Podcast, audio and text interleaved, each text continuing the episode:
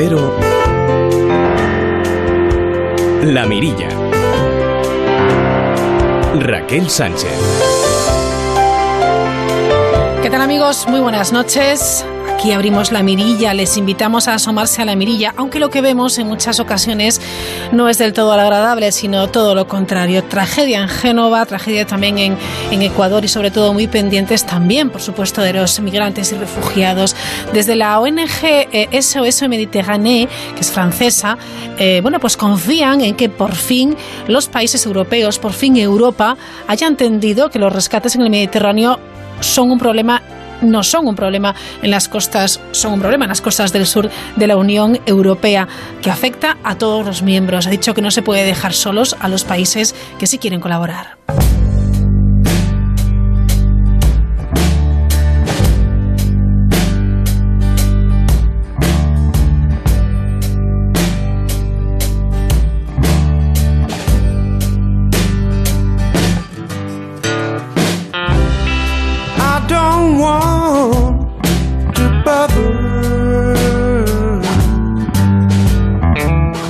SOS Mediterráneo, una de las ONGs que junto con Médicos Sin Fronteras opera el buque Aquarius, ha calificado de positivo el acuerdo europeo para la acogida de los 141 inmigrantes y refugiados rescatados el pasado viernes día 10.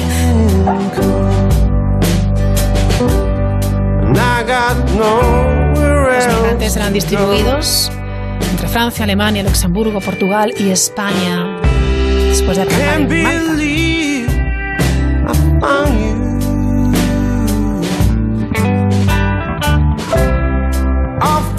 all these years. No perdemos tampoco de vista, nunca lo hacemos, las noticias que tienen que ver con los discapaces más capaces, que son todos ellos, y nos hemos puesto especialmente contentos, eh, ya que esa película Campeones, eh, bueno, pues es una de las preseleccionadas, la película de Javier Freser, para representar a España en la edición número 91 de los Oscar, en la categoría de mejor película de habla no inglesa. El sector, el sector de discapacidad, lo ha, lo ha celebrado el presidente del Comité Español de Representantes de Personas con Discapacidad, el CERMI, ha calificado de excelente noticia el anuncio por el avance de la imagen social de las personas con discapacidad, una esfera tan sinuosa en que tan malas experiencias sufren a menudo. Bueno, pues esto ha sido posible gracias al empeño también y a ese sueño que tenía el propio director de Campeones, Javier Freser. ¿Saben las otras pelis? Son Andía y todos lo saben. Una decisión, la decisión final de la Academia de Cine Española se conocerá el próximo 6 de septiembre, como venimos contando.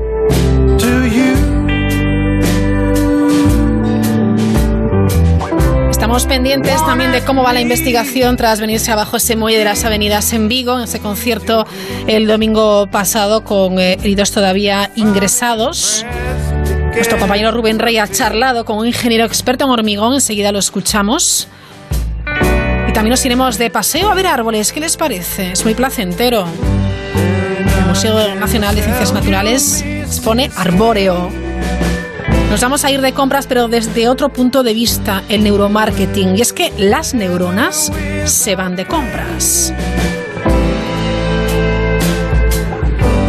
Vamos a pedir a Julio Rodríguez, nuestro compañero de Onda Cero Marbella, que nos cuente cómo ha ido el fin de semana la gala Starlight, porque ha estado, bueno, pues con todo el famoseo, como no puede ser de otra manera. Y como cada martes también, le pedimos a la profesora de la UNED, Vanessa Ramos, que nos hable de mujeres olvidadas en la historia del arte. Hoy, dos académicas en la corte francesa, pero además vamos a hablar de robots. Fíjense que titular, cuatro de cada cinco asistentes de viaje serán robots en dos años. Pero lo primero, ya saben, hasta ahora, Marcos Yebra. El pasacalles.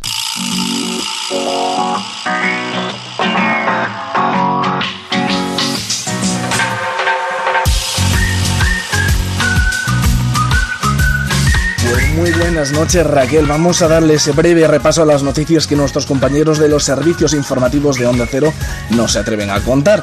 Vamos a empezar con un titular que corresponde a dos años hacia adelante, concretamente a 2020 porque es el año en el que se supone que ya podremos disfrutar de esos coches voladores. Bueno, en realidad los coches voladores ya están disponibles en España, en concreto en un concesionario de lujo de Marbella llamado Pal Liberty. Se puede adquirir por unos 300.000 o 500.000 euros. Y es que la tecnología ya avanza. De hecho, todos nos hemos imaginado esa situación en la que paseamos eh, por la calle con escafandas, por ejemplo, o nos transportamos por el aire. Bueno, eso en Madrid ya pasará. Digo lo de llevar escafrandas por el, por, por, la contaminación, más que nada. El caso es que el primer coche volador, el Liberty ya se vende en España entre unos 500.000, 300.000 euros ya como dijimos, pero se podrá adquirir en masa a partir de 2020 porque de momento solo hay una edición limitada de 90 modelos. Y vamos a hablar de la noticia del día porque una turista inglesa se queja de que sus vacaciones en Benidorm eh, no han sido como quería. ¿Por qué? Porque hay eh, demasiados españoles en España. Al menos esa ha sido la confesión surrealista que ha hecho Freda Jackson, de unos 81 años, de Blackburn, en Inglaterra, a Lancaster Telegraph. Esta señora ha dicho que pues en su estancia en Benidorm había demasiados españoles, estuvo de vacaciones en España en mayo y había demasiados españoles en hotel, demasiado groseros, esta señora tiene problemas de movilidad y no se podía mover como quería. Lo que ha mm, declarado es que los españoles no deberían veranear allí, deberían irse a otro Mm, sitio. muy bien. Pero bueno, solamente me vienen a la cabeza las declaraciones de Mariano Rajoy que dice en España hay muchos españoles y muy Y muy españoles. Y ahora vamos a hablar de la subida del nivel del mar, del calentamiento climático. Y bueno, todos sabemos que eso nos puede jugar muy malas pasadas, pero en este caso también nos podría dejar sin internet, porque las principales capitales de donde el nivel del mar subiría demasiado hasta hacerlas desaparecer serían Miami, Nueva York, Seattle o por ejemplo regiones de Canadá, concretamente por las que pasan los eh, cables de internet, las redes más importantes sin las que internet no funcionaría.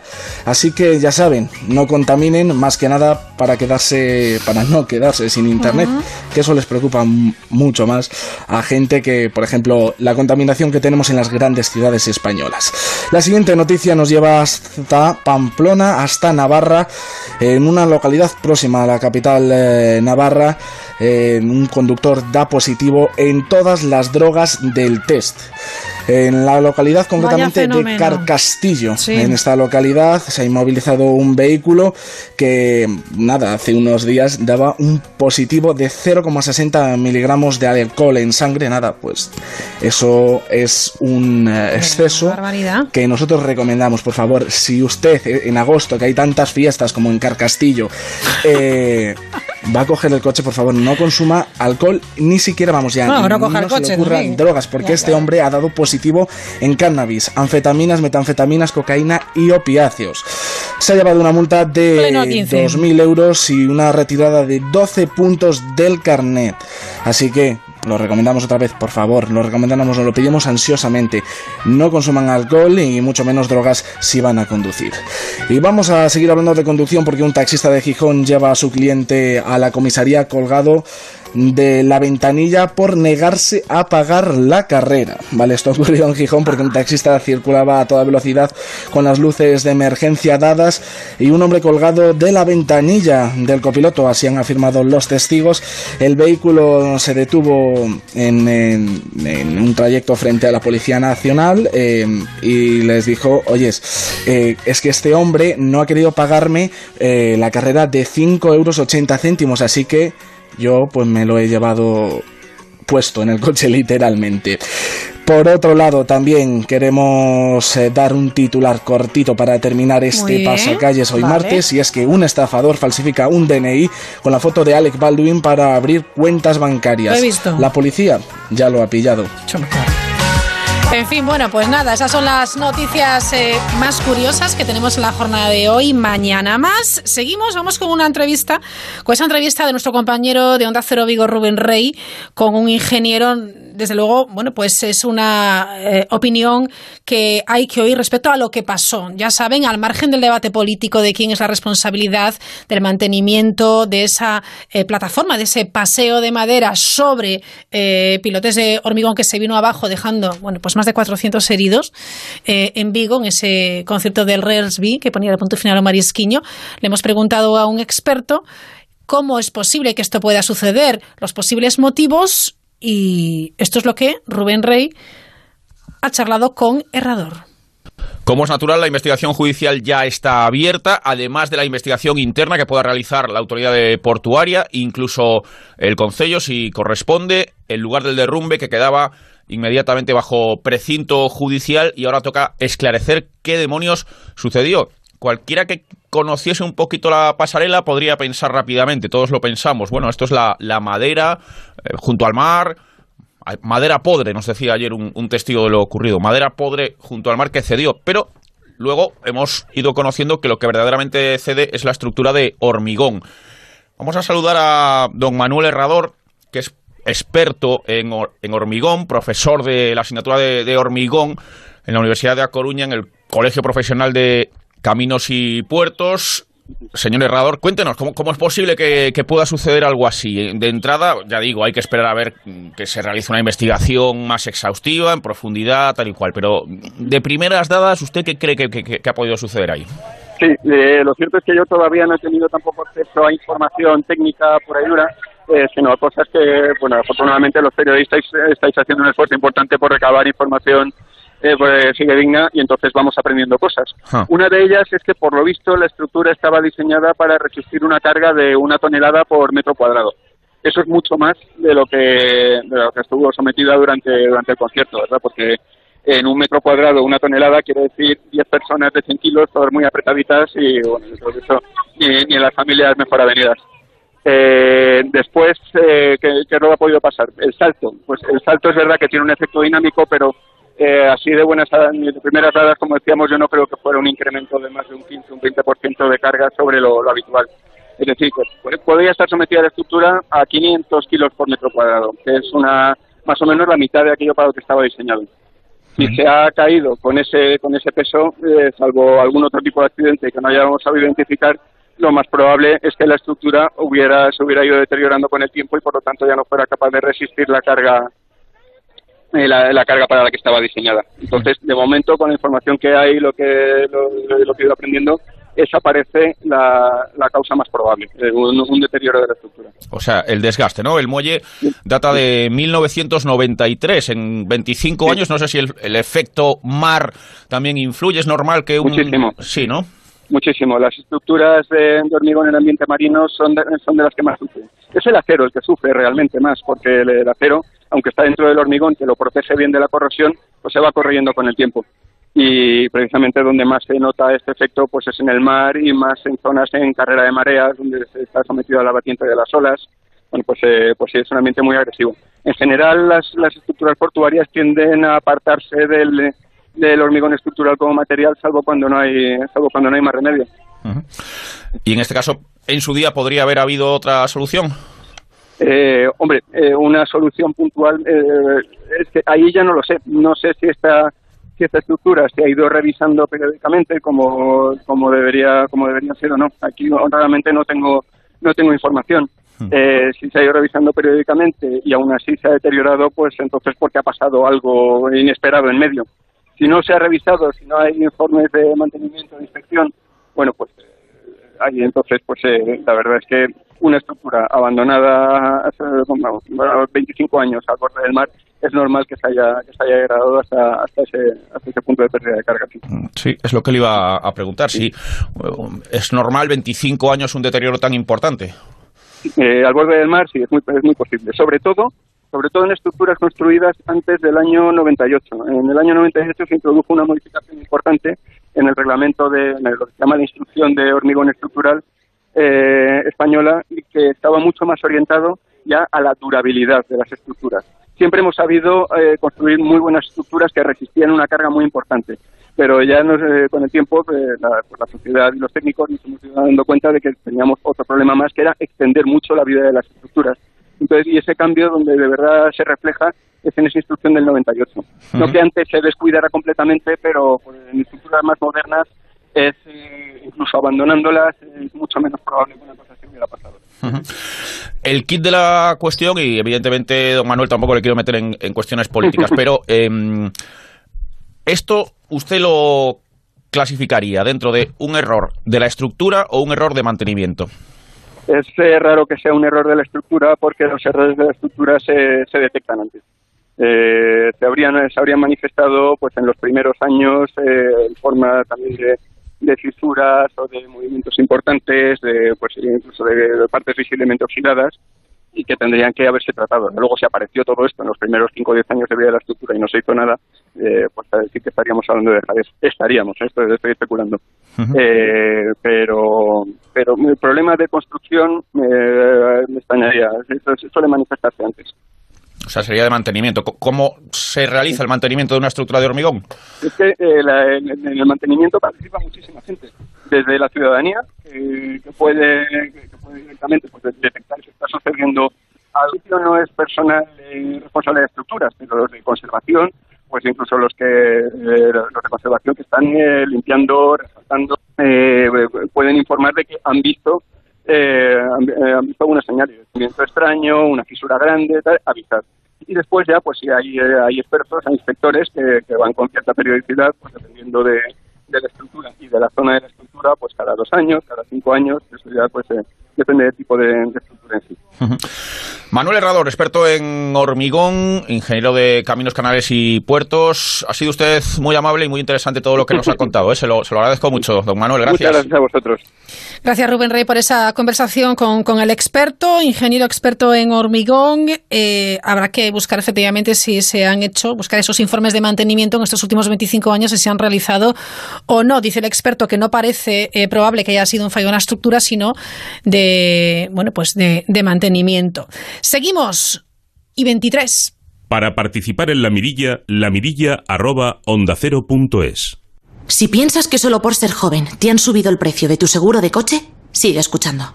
Coche, moto, hogar, vida. Vente a la mutua con cualquiera de tus seguros. Te bajamos su precio, sea cual sea. Llama al 902-555-485. 902-555-485. Vamos, vente a la mutua. Condiciones en mutua.es. Securitas Direct, ¿en qué puedo ayudarle? Buenas, llamaba porque quiero instalarme una alarma. ¿Ha sufrido algún robo? No, es que no quiero que me pase lo que mi hermano, que cuando volvió de vacaciones le habían cambiado la cerradura de su casa y había gente viviendo dentro. Protege lo que más importa con Securitas Direct, la compañía que protege tu hogar los 365 días del año. Llama ahora al 945 45 45 o calcula online en securitasdirect.es. Existe una forma real de cambiar el mundo. 193 países se han comprometido a cumplir 17 objetivos alcanzables en 2030 para acabar con la pobreza, la desigualdad y la injusticia y el cambio climático. Hoy queremos llegar más lejos involucrando a las empresas y sus empleados porque solo lo conseguiremos si todos nos comprometemos. Entra en www.conocelosods.org y descubre cómo cambiar el mundo con muy poco. Ni una noche más sin dormir por culpa del calor. Disfrute del pack verano fresco, Handy Cooler y Nuquita Fresca Polar y a dormir. Esta noche en nuestro apartado dedicado a nuestro entorno, al medio ambiente, vamos a hablar de árboles porque eh, son un almacén importantísimo de información. Aportan datos muy valiosos sobre el territorio o el clima eh, en el que viven. El Museo de Ciencias Naturales eh, tiene una exposición abierta al público que lleva por título Arbóreo. Los árboles nos cuentan su vida. Saludamos a la coordinadora de exposiciones, es Soraya Peña. Soraya, ¿qué tal? Buenas noches. Hola, buenas noches. Muy bien. Los árboles, Gracias. sí, sí, que además son como el símbolo del bosque, el símbolo de la naturaleza, ¿verdad? Sí, efectivamente, para, para mucha para mucha gente eh, los árboles y la naturaleza son prácticamente un, un sinónimo, los árboles, el bosque. Y, y, en, y en parte pues tienen razón. Claro. Pues sí, efectivamente. Eh, yo creo que es importante darle el valor que, que merece y en esta exposición vamos a disfrutar mucho y vamos a aprender mucho. ¿Cómo se gesta esta muestra? Bueno, pues esta muestra ha sido una colaboración con unos comisarios que, que, viven en Aragón, que eh, pertenecen al Instituto Pirenaico de, Ecología, uno de ellos, y el otro es técnico forestal. Eh, Miguel Ortega. eh, bueno, pues hemos colaborado y hemos hecho, hemos eh, realizado esta muestra que eh, presenta una colección de troncos, ramas, raíces y rodajas de, de árboles eh, y se, se completa mm, con nuestras colecciones del, del museo de todos aquellos animales que tienen una relación más intensa con los árboles, como son en muchos casos los insectos, eh, las aves, los insectos porque en parte se comen, se comen, viven de los árboles, pero también construyen sus nidos. Igualmente las aves construyen sus nidos a través de las ramas, pero también construyen sus nidos en el interior de los troncos, como los pájaros carpinteros. Igualmente hay mamíferos que también tienen una relación eh, eh, con los árboles, por ejemplo las, ardillas que prácticamente mm, pasan por el suelo nada más para ir de un árbol a otro. O sea, se, completan, se completa todo esta, toda este, todo este mundo del bosque en, en, la exposición. Además, eh, para seguir incidiendo en el mundo de los árboles, se presenta una colección de maderas fósiles, porque aquí puedes saber, pues, eh, qué edad tienen los árboles vivos más antiguos en España o en el mundo, esa información te la da la exposición, no la voy a dar, hay que venir a verla. Pero luego los árboles fósiles han vivido, ya siguen otros patrones de, edad y tienen muchísimos, muchísimos más eh, años que los que los árboles vivos o que los restos eh, que no han fosilizado que se encuentran. Está muy bien porque, claro, te iba a decir, Soraya, nosotros pensamos en los árboles que efectivamente, mm, yo creo que todo el mundo sabe que a través de los anillos eh, de crecimiento de las plantas arbóreas se sabe la edad, etcétera, etcétera, pero mm, se sabe mucho más, ¿no? Se sabe también los cambios que ha sufrido, por ejemplo, la planta, bien sea pues un, un árbol o una arbustiva, vamos. Eh, pues sí, efectivamente, a través de los anillos, tanto a través de los anillos como la forma que adquieren los árboles, porque todos los árboles, aunque sea una misma especie, mm, tienen formas muy distintas según la vida que hayan llevado, por así decirlo, ¿no? No es lo mismo un árbol que crece aislado, no crece de la misma forma que un árbol que está eh, dentro del bosque, un árbol que ha sido podado o que no ha sido podado, un árbol que estaba en un conjunto con otros árboles y los árboles mayores, como eh, la intervención eh, del ser humano es constante, los árboles más grandes pues pueden haber sido talados. Entonces eso produce un cambio en los anillos de crecimiento que se puede eh, documentar y que se puede datar. Eh, no solamente esto, pues todas las condiciones meteorológicas porque, por las que atraviesan, las estaciones, eh, la lluvia, las riadas, los aludes, incluso otros eventos como pueden ser los incendios, todo eso queda documentado perfectamente en el, en el tronco del árbol. También eh, la presión de, de lo que decíamos de los parásitos o de, o de otros animales. Aquí, en, en una de las partes de la exposición, te explica como un jabalí sí. puede puede mm, cargarse un árbol, puede matarlo. Anda. Entonces, bueno, pues todas, bueno, todas esas cosas y muchas más, porque es una exposición muy, muy sorprendente.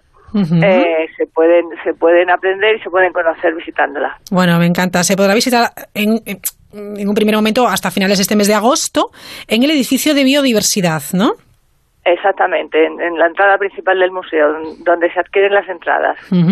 ¿Ha sido necesario eh, fraccionar, cortar algún árbol para, bueno, pues eh, para la exposición, para ver los anillos, el crecimiento y demás?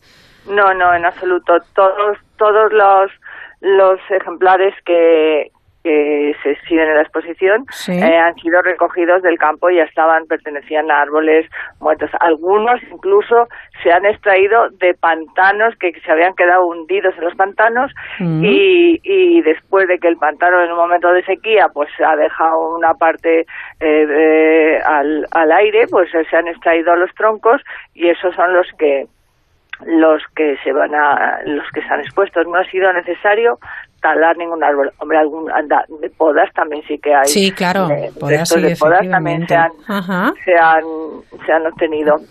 Quisiera destacar que que mm, la exposición no solamente nos mm, satisface desde el punto de vista eh, científico y medioambiental, sino que también las, los ejemplares han- se muestran de una forma muy artística. O sea, que todo el mundo dice que, que aparte de todo, qué bonito Qué es, bonito qué bonito, es, sí, qué sí. bonitos, qué bonitos son los árboles. Bueno, pero es que es verdad. Pero yo he visto una fotografía de eh, Sabina Negra y es espectacular. Es espectac- bueno, hay, hay, son todas muy espectaculares. Sí, ¿verdad? Todas. Hay, hay alrededor de 50 ejemplares Ajá.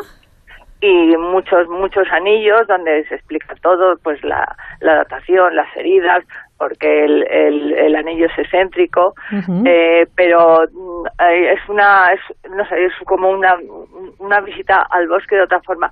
La idea mm, para mí es que la gente cuando vaya al bosque después de ver esta exposición lo vea de otra forma. Claro, eso seguro que lo conseguís, vamos, sin duda, porque eh, primero despiertas la imaginación de, de, fíjate, pues de los más pequeños, ¿no? Y luego, eh, que son muy observadores, y los adultos también, querremos verlo, querremos analizarlo, y, y nos ayuda a respetar, ¿verdad?, Nuestro, nuestros bosques.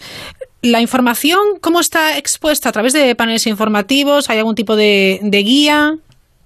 Hay un, hay un pequeño folleto, luego hay eh, paneles informativos, eh, las cartelas que acompañan a- con la explicación de cada una de las piezas y luego eh, un- un carte- carteles más pequeños adicionales que explican a cada un pequeño grupo de, de ejemplares.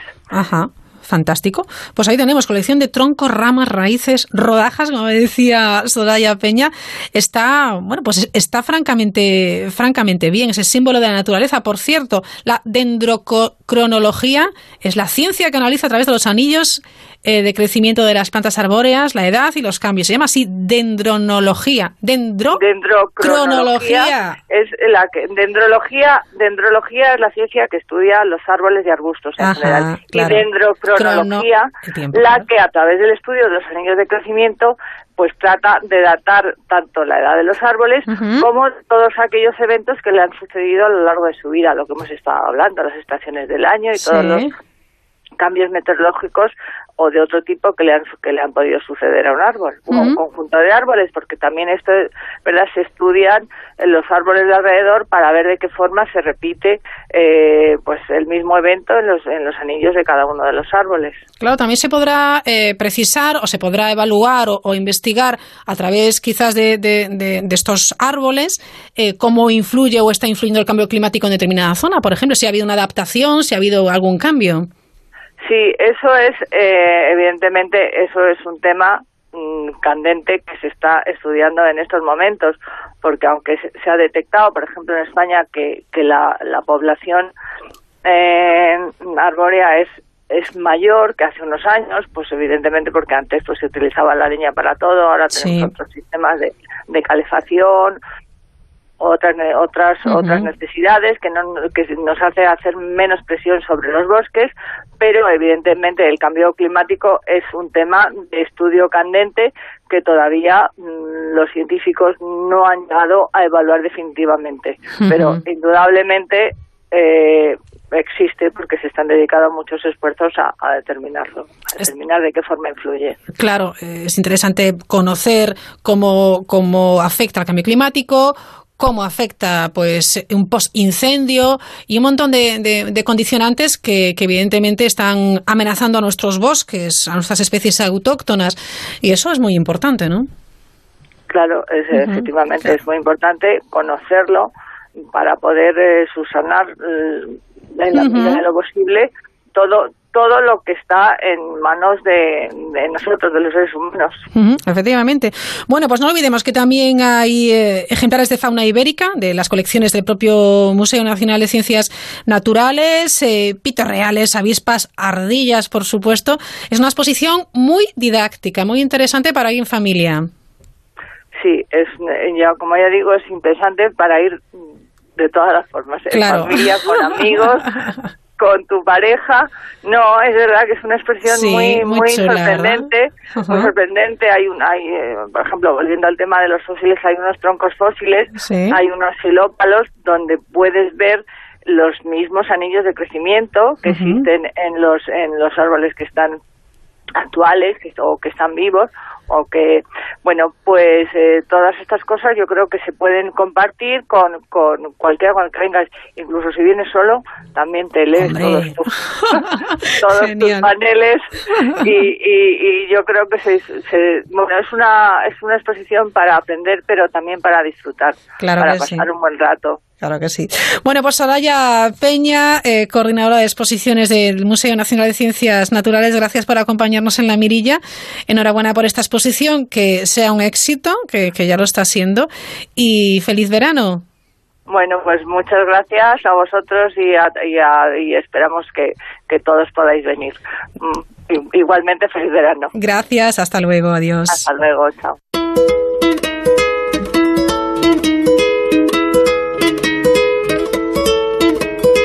Do you want to go to the plage with me? I'm going down, down, down there four in the morning. Asómate a la mirilla en Onda Cero.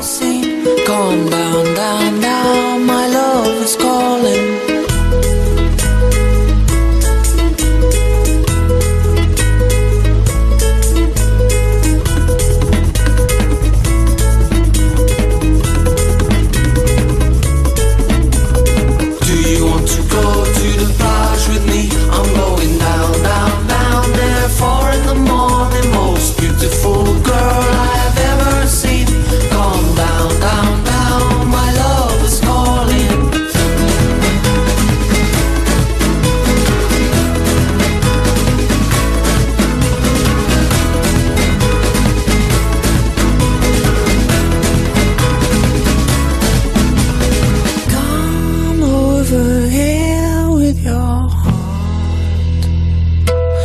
I will love your heart.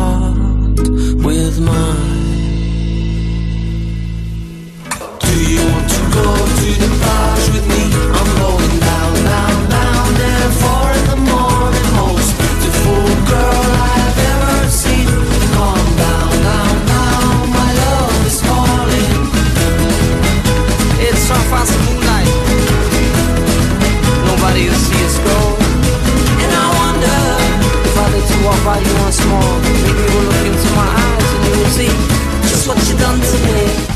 The time is short, and you know we only live one life. It was love at first sight, and being by your side is the only thing on my mind.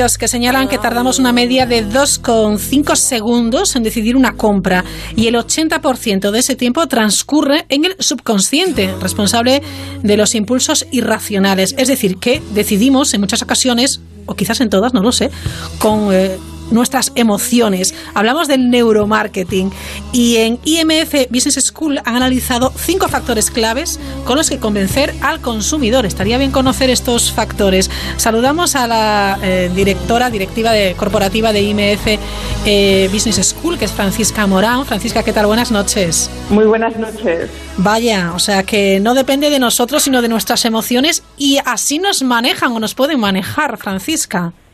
Así es desde el neuromarketing eh, se puede llegar a reconducir la voluntad del comprador.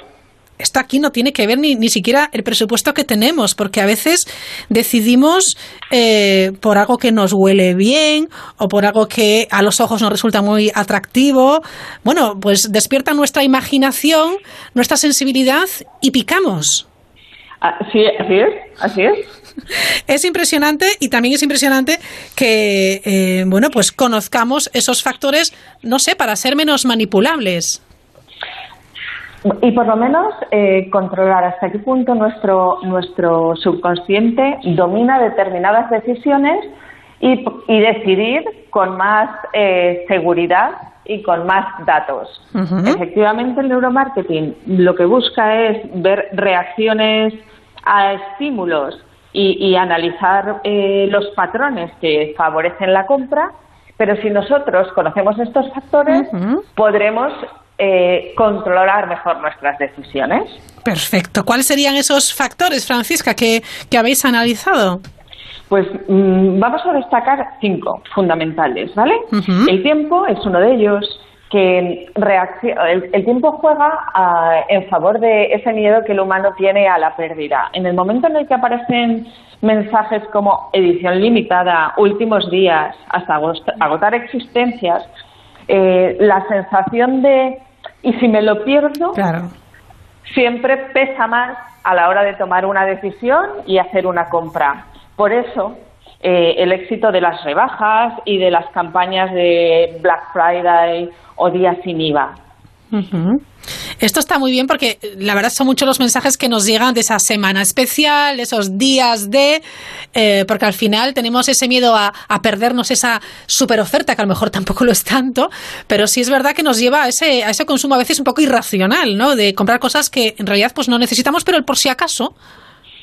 También tenemos que pensar que eh, muchas veces eh, esta necesidad de establecer este tipo de campañas lleva a mejores compras. Ujú. Ah, puede ser, sí. Eh, no siempre las rebajas son eh, engaños o juegos. Entonces, bueno, eh, saber que esa, ese últimos días puede acelerar nuestra necesidad o decisión de compra nos puede llevar a comparar Ujú. Y reaccionar con un consumo responsable. Claro, o sea, podemos hacer uso de esos días de o ese Black Friday sabiendo eh, aprovecharlo. aprovecharlo. De lo que se trata con, esta, con este estudio es de dar eh, valor al comprador conociendo cuáles son nuestras, por lo menos dando visibilidad a esas reacciones para hacer compras responsables. Perfecto. ¿Cuál sería otro de los factores, Francisca? Pues la, la experiencia. Muchas veces eh, la experiencia, una mm, eh, buena experiencia en los hábitos de compra, una buena mm, sensación a partir de una compra concreta, eh, conduce a las marcas a intentar influir en la percepción que se tiene de esa compra. Y muchas veces eh, nos llevan a después de hacer una compra, si trabajan un packaging interesante y tú haces una compra online y te llega una caja preciosa con un con un- el perfume que compras en la perfumería, pero te- pero con un papel de seda, con un lazo, eso convierte y fideliza, convierte esa compra en una buena experiencia y fideliza. De forma que en adelante, cuando tú te encuentres ese producto, vas a evocar aquella experiencia y probablemente hagas una compra más impulsiva. Esto tenemos que ser conscientes y valorar cuánto nos compensa esa buena experiencia antes de tomar esa decisión. Perfecto. Esto también es un, bueno, un truco, en- entre comillas, o, o sin ellas, para eh, a- a- aquellas, aquellos comercios, incluso los de proximidad, que adornen un poquito más también pues sus escaparates y los regalos, por ejemplo, ¿no? Desde luego, desde luego, tiene que ver incluso con el olor característico que tienen algunas tiendas que entras y ese perfume te, te, te invade y haces la compra con una sensación mucho más agradable. Ahí Los va. perfumes, las Sí. músicas. Es verdad, es verdad. Estoy siendo ahora, Francisca, consciente de una determinada tienda que en cuanto entras eh, te parece tan agradable que dices, bueno, voy a echar un vistazo. Porque estás, estás bien, ¿verdad? Estás bien. Eso es. Sí, sí, sí. Eso es. Eso Fantástico. tiene que ver con, eh, una, con la buena experiencia en el momento de compra. Ujú, Muy bien. Hay, hay otro factor que es el efecto halo. Ajá. Eh, esto eh, lo puso en pie, lo- bueno, lo- lo- lo- el término lo acuñó Edward Lee Thorndike Ujú. en 1920 Caray. y hace referencia a la relación que existe entre el atractivo físico de una persona. Podemos pensar en un atractivo actor que, que anuncia un- unas bebidas calientes Ajá, muy bien. que edita, o sea, que lo, lo relaciona con eh, una, una sensación de bienestar, de buena sensación, de qué estupendo es todo. y nos conduce esa belleza, ese atractivo físico, esa forma de exponer una buena situación, se las atribuimos al producto en el que aparece relacionado. Eso lo llamamos efecto halo. Esto es un poco eh, como cuando efectivamente George nos invita a tomar esa determinada eh, bebida caliente o una tienda que evoca lujo, que evoca también, bueno, pues esa imagen, ¿no? Efectivamente. Qué bueno. Cuando, tú asocias esos atributos de un escaparate, de un anuncio, de un al producto, lo compras con inconscientemente, haces una compra atribuyendo esos atributos al producto que estás adquiriendo. Que sí, no tiene nada que ver. efectivamente, pero incluso eh, en una tienda de a pie, cuando eh, los dependientes, los o las dependientes están eh, pues vestidos de una determinada manera, elegantes también, también te, te llama, ¿no? Efectivamente, eso es tiene que ver con el efecto halo y, por supuesto, con el efecto de experiencia de compra. Ajá, ajá. Pues esto ya en el año 1920, ¿eh? Sí, desde luego. Es que eh, se descubren muy pocas cosas. Al final lo que tenemos que hacer es retomar todo lo que se ha trabajado y ponerlo en valor, ponerlo encima de la mesa. Ajá, muy bien. ¿Qué más, qué más factores? Hay una, uno que a mí me, llama la atención, que es efecto Google o gafas de bucear, que hace referencia a la distorsión de la realidad que puede, que puede causar el percibir determinados estímulos justo antes de la compra. Em, si tú tienes un estímulo, como hablábamos antes, de eh, cuando, cuando te dejan probar eh, el producto, cuando te en, la prueba de un microondas, por hacer algo frívolo, tú tienes o de una crema o de un exfoliante de manos, te hacen esa prueba, eh, directamente ya te, en esa experiencia Te, centras y condicionas la compra porque esa buena experiencia ya te conduce al, a la, a la compra inconsciente. Sí, es verdad, es verdad. Y esto se llama eh, efecto Google o gafas de bucear. O gafas de bucear, sí, porque te pone visión túnel. O sea, tú, Ah. ya estás eh, arropada por, por ese estímulo concreto antes de la compra y entonces te predispones positivamente a, al consumo. Perfecto. ¿Qué más, eh, Francisca? Por último, destacamos el, el señuelo. El señuelo es una técnica que se utiliza a la hora de, de destacar ventajas de uno, dos y tres productos. Tú tienes un producto con unos valores y un precio, tienes un segundo producto de otro nivel con otros valores o ventajas y otro precio, y en, en, ese, en esa exposición de esos productos, si tú presentas un tercer producto con unas características parecidas al primero, pero con características menos características que el segundo Sí, y un precio inferior, lo que estás haciendo es empujar al primer producto a la decisión de compra. Claro, claro. Claro, si tienes eh, duda entre varios artículos, te vas a ir a esa opción que te pone que es más atractivo. Que es más atractivo porque tiene mejores valores y aunque a veces tiene un precio más caro, los valores compensan porque las otras alternativas no tienen todos esos valores. Ajá. Oye, está genial, ¿eh? Está genial conocer cómo nos manejan o nos pueden manejar, que podemos aprovecharlo o podemos, bueno, pues nada, eh, dejarnos ahí un, un, un dinero que a lo mejor no contábamos con ello y al final nos llevamos a casa algo que no necesitamos. Simplemente es realizar Eso esa compra consciente. Eso es, eso es. Y eh, nosotros desde IMF Business School y, y en declaraciones de Carlos Martínez, nuestro CEO, lo, que, lo que tratamos de poner encima de la mesa es que el marketing es una herramienta muy valiosa, se apoya en avances tecnológicos como inteligencia artificial y Big Data, que lo que hace es eh, sumar factores, combinarlos de forma que las ofertas se adapten a nuestro perfil, nos ayuden a comprar. Si combinamos esas informaciones que nos pueden dar los, lo- estas herramientas tecnológicas con eh, las claves de compra responsable, encontraremos la forma de que el marketing haga su labor y yo compre lo que necesito.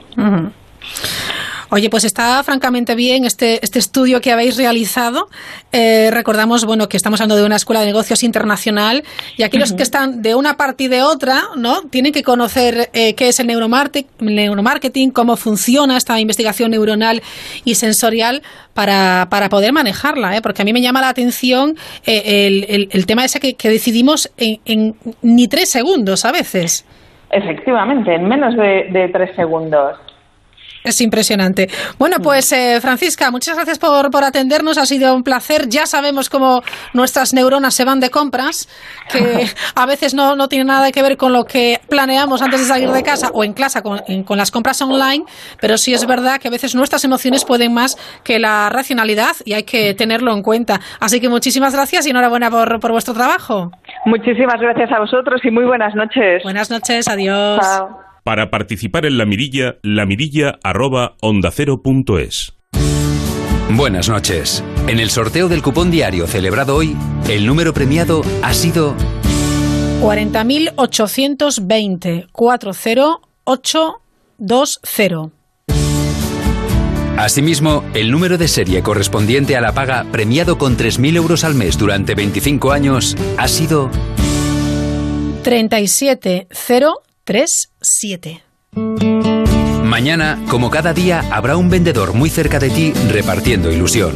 Recuerda que el 15 de agosto se celebra el sorteo extra de verano de la 11, con un premio de 20 millones de euros y 20 premios de 100.000 euros.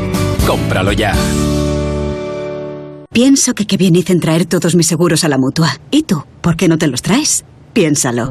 Coche, moto, hogar, vida. Vente a la mutua con cualquiera de tus seguros. Te bajamos su precio, sea cual sea. Llama al 902-555-485. 902-555-485. Vamos, vente a la mutua. Condiciones en mutua.es. ¿Sí? Hola, papá. Oye, ¿estás en la playa? Sí, Llegamos ayer, ¿por? Buah, pues nada. Es que me ha llamado mi vecina que anoche robaron en varias casas de la urbanización. Y no sé si en la mía también. Y era por si estabas para ir a comprobarlo, pero nada. A ver a quién encuentro ahora. Protege lo que más importa con Securitas Direct, la compañía con el mayor número de expertos para proteger tu hogar. Llama ahora al 945 45 45 o calcula online en securitasdirect.es. Primer partido del nuevo Barça ante su afición. Los de Valverde se enfrentan al mítico club argentino. Trofeo Joan Gamper. Barça Boca Juniors. Mañana a las 6 y cuarto en Antena 3. Detrás de un buen precio tiene que haber calidad, si no, no vale nada. Y en Publi.com la tenemos. Quedan siete minutos para las 10, las 9 en Canarias. Aprovechamos estos minutitos para jugar un poco a las series. Ya saben que nuestro compañero Luis Cerdeira va a lanzar una sintonía que puede pertenecer a una serie actual o no, o a una película actual o no. Ciencia ficción, dibujos animados, vale todo. ¿Cómo pueden participar? Muy sencillo, nos mandan su respuesta eh, o al correo electrónico la mirilla o a Twitter arroba la cero. Vamos con la primera.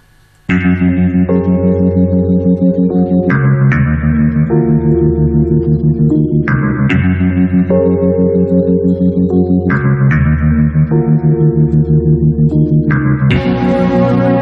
you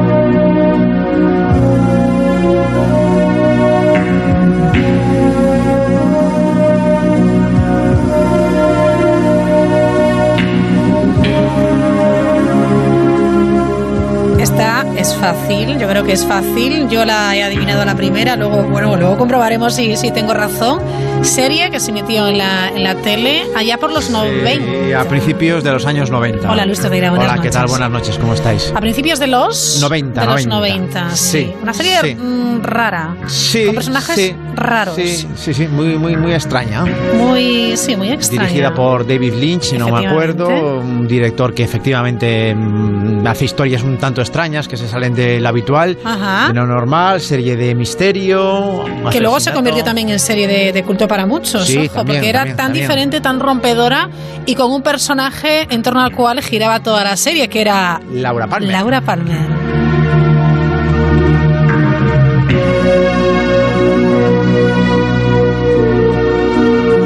Miguel y Martín enseguida lo han adivinado. Twin Peaks, fantástica serie de principios de los 90. Arroba la mirilla cero, se cero como saben con número. Vamos con la siguiente sintonía.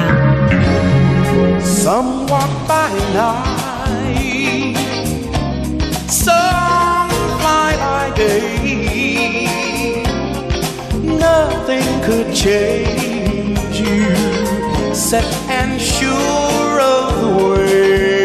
A animar también a que, además de decir a qué serie pertenece esta sintonía, nos cuenten un poquito qué recuerdan de ella o dónde estaban ustedes cuando vieron esta serie. Watch them when dawn Esta es una serie que tú hace un par de semanas te confundías con otra. Lo sé, lo sé.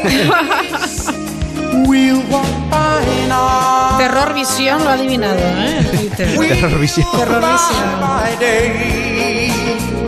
Y gracias a Zabache por seguirnos, por cierto. Que se acaba de unir al grupo de arroba la mirilla cero es Bruce Willis.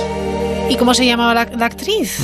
Ay, la Mm, no rubia. me pillas. Ay, Luz de Luna Luz de era Luna, la serie. Muy sí. bien, efectivamente. Uy, esta se nos ha colado. Venga, va, va, va, vamos con ella.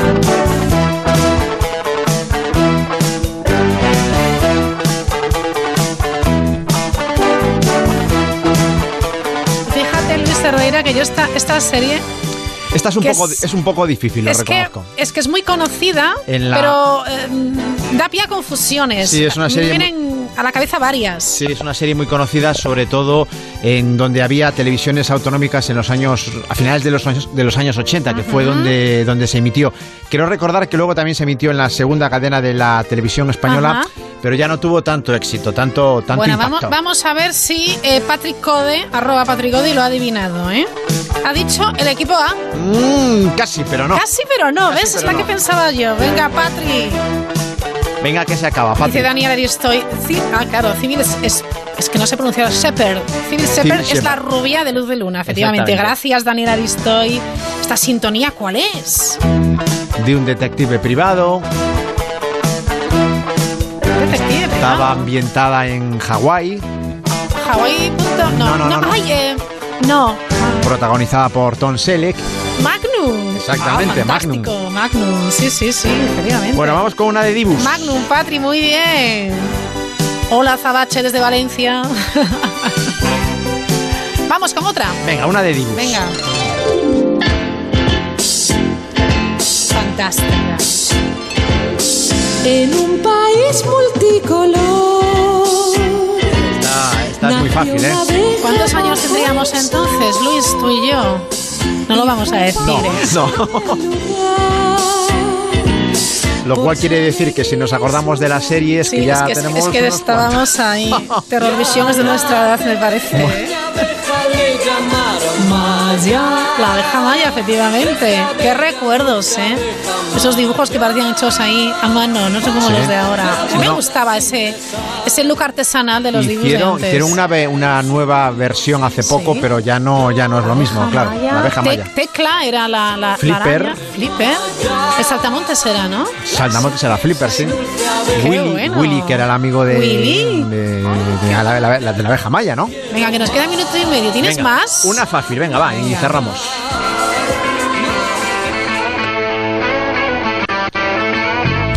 Es que soy muy, muy fan de esta serie. ¿Te gusta? La habré visto, pero vamos.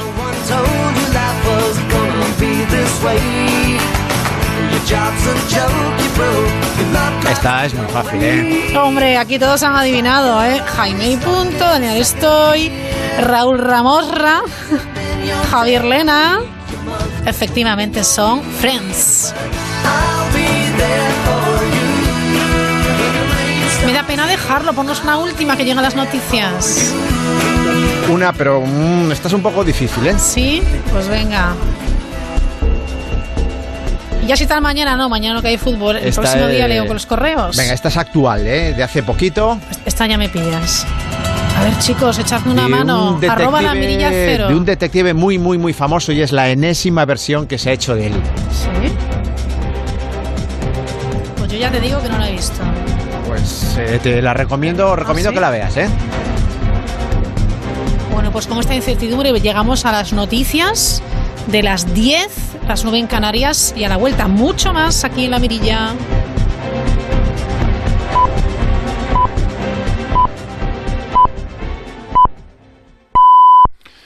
Pues son las 10, las 9 en Canarias. Noticias en Onda Cero.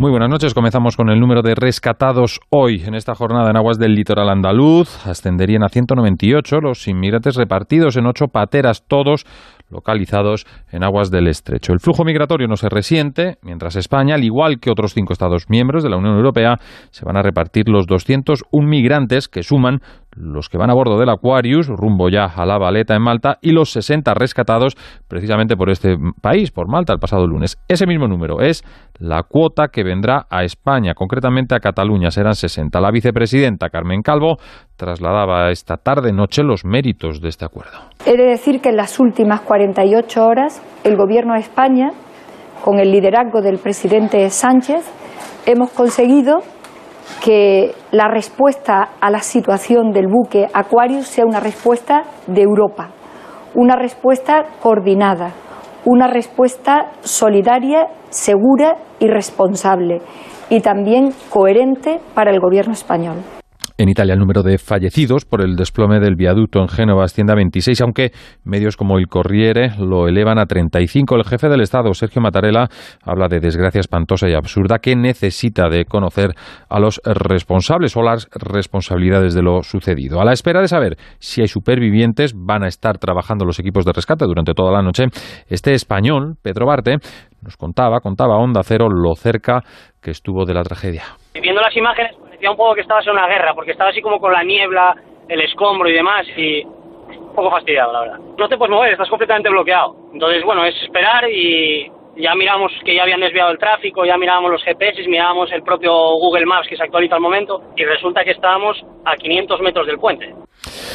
En Venezuela, dos militares de alto rango han sido arrestados por su presunta vinculación en el intento de atentado con drones al presidente Maduro el pasado 4 de agosto. La cifra de detenidos alcanza los 14, aunque el fiscal general Tarek Saab apunta hasta 34 implicados, varios de ellos huidos. Recordemos que varios de los implicados se encuentran en territorio extranjero, algunos en Colombia, otros en los Estados Unidos de América que ya este Ministerio Público entregó los recaudos a Interpol para la captura de estos sujetos implicados en estos hechos abominables que tienen hoy repudio de la nación venezolana. De vuelta, les contamos cómo los vecinos afectados por el incendio de Yuchen esperan que Fomento cumpla con su palabra y declare como zona catastrófica el área afectada. Denuncian además la gestión que se hizo de la extinción del fuego, que estuvo ardiendo una semana. Mala gestión, apuntan los residentes damnificados, salían hoy al paso del ministro y también de la primera edil de Gandía para hacerles llegar su enfado. Redacción en Valencia, Nacho Reitz. Varias vecinas que han perdido sus casas han logrado arrancarle a Ábalos este compromiso durante su recorrido de este mediodía por los municipios afectados. Yo lo que quiero es que usted se comprometa públicamente que nos van a dar la subvención que nos corresponde por zona catastrófica, porque aquí no se puede volver, obviamente, ya a vivir. Que me mire a los ojos y me diga que usted personalmente se va a comprometer a hacerlo. Me comprometo en nombre del Gobierno de España a que haya una declaración. Pues en cuanto he podido, estoy aquí. Se lo agradezco. No he venido a hacerme una foto. Por su parte, el presidente Puig ha asegurado frente a las críticas de los sindicatos de bomberos que la coordinación durante las tareas de extinción fue buena y evitó que hubiera desgracias humanas. Fue una respuesta, yo creo, extraordinariamente positiva por parte de todos los cuerpos. Fue un, un trabajo bien planificado y se consiguió el objetivo fundamental, es que no hubiera ningún tipo de, de desgracia personal. El ayuntamiento de Pinet, que ha visto quemado el 60% de su término, se ha sumado hoy a los de Barx, Gandía y Yuchent y también ha realizado un pleno extraordinario para pedir la declaración de zona catastrófica. Y a esta hora el equipo de campeones, todos lo saben, y Andía, se saben aspirantes a la película española que vaya a participar en la próxima edición de los Oscar. En menos de un mes se conocerá la producción candidata Beatriz Ramos. De las tres preseleccionadas en la carrera a los Oscars, todos lo saben, es la única pendiente de estreno y con Penélope Cruz y Javier Bardem entre sus protagonistas. Ha sido la primera ronda de la Academia en la que sus miembros han tenido que elegir entre 43 películas presentadas y estrenadas entre el 1 de octubre de 2017 y el 30 de septiembre próximos. El director de la Academia, Mariano Barroso, anunciaba así el fallo. Nominados a la 91 edición de los premios Oscars, o sea, películas preseleccionadas por la Academia de Cine Español. Campeones, Andía y todos lo saben. Barroso ha hablado de películas excelentes y ha dado la enhorabuena a las producciones de las tres cintas. El 6 de septiembre sabremos cuál es la elegida para optar a la candidatura como mejor película de habla no inglesa en la próxima edición de los Oscar.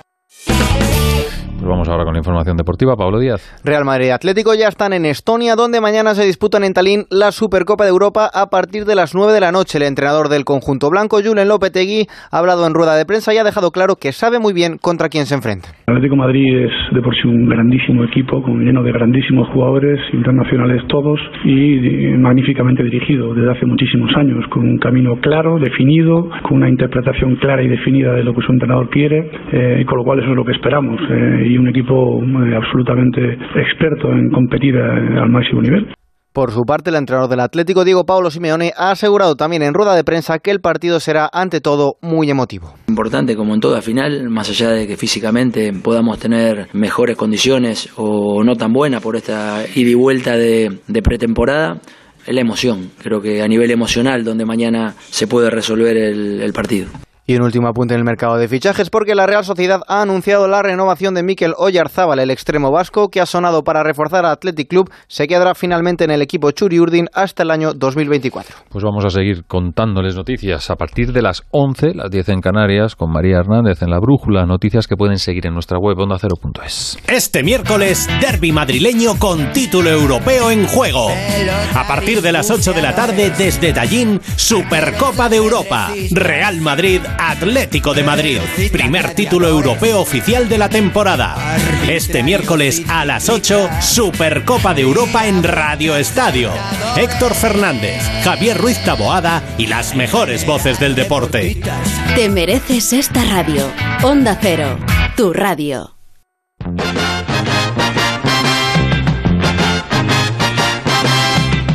¿Qué tienes tú, Marbella? En Onda Cero, La Mirilla. Raquel Sánchez. Tanto. ¿Qué tienes tú, Marbella?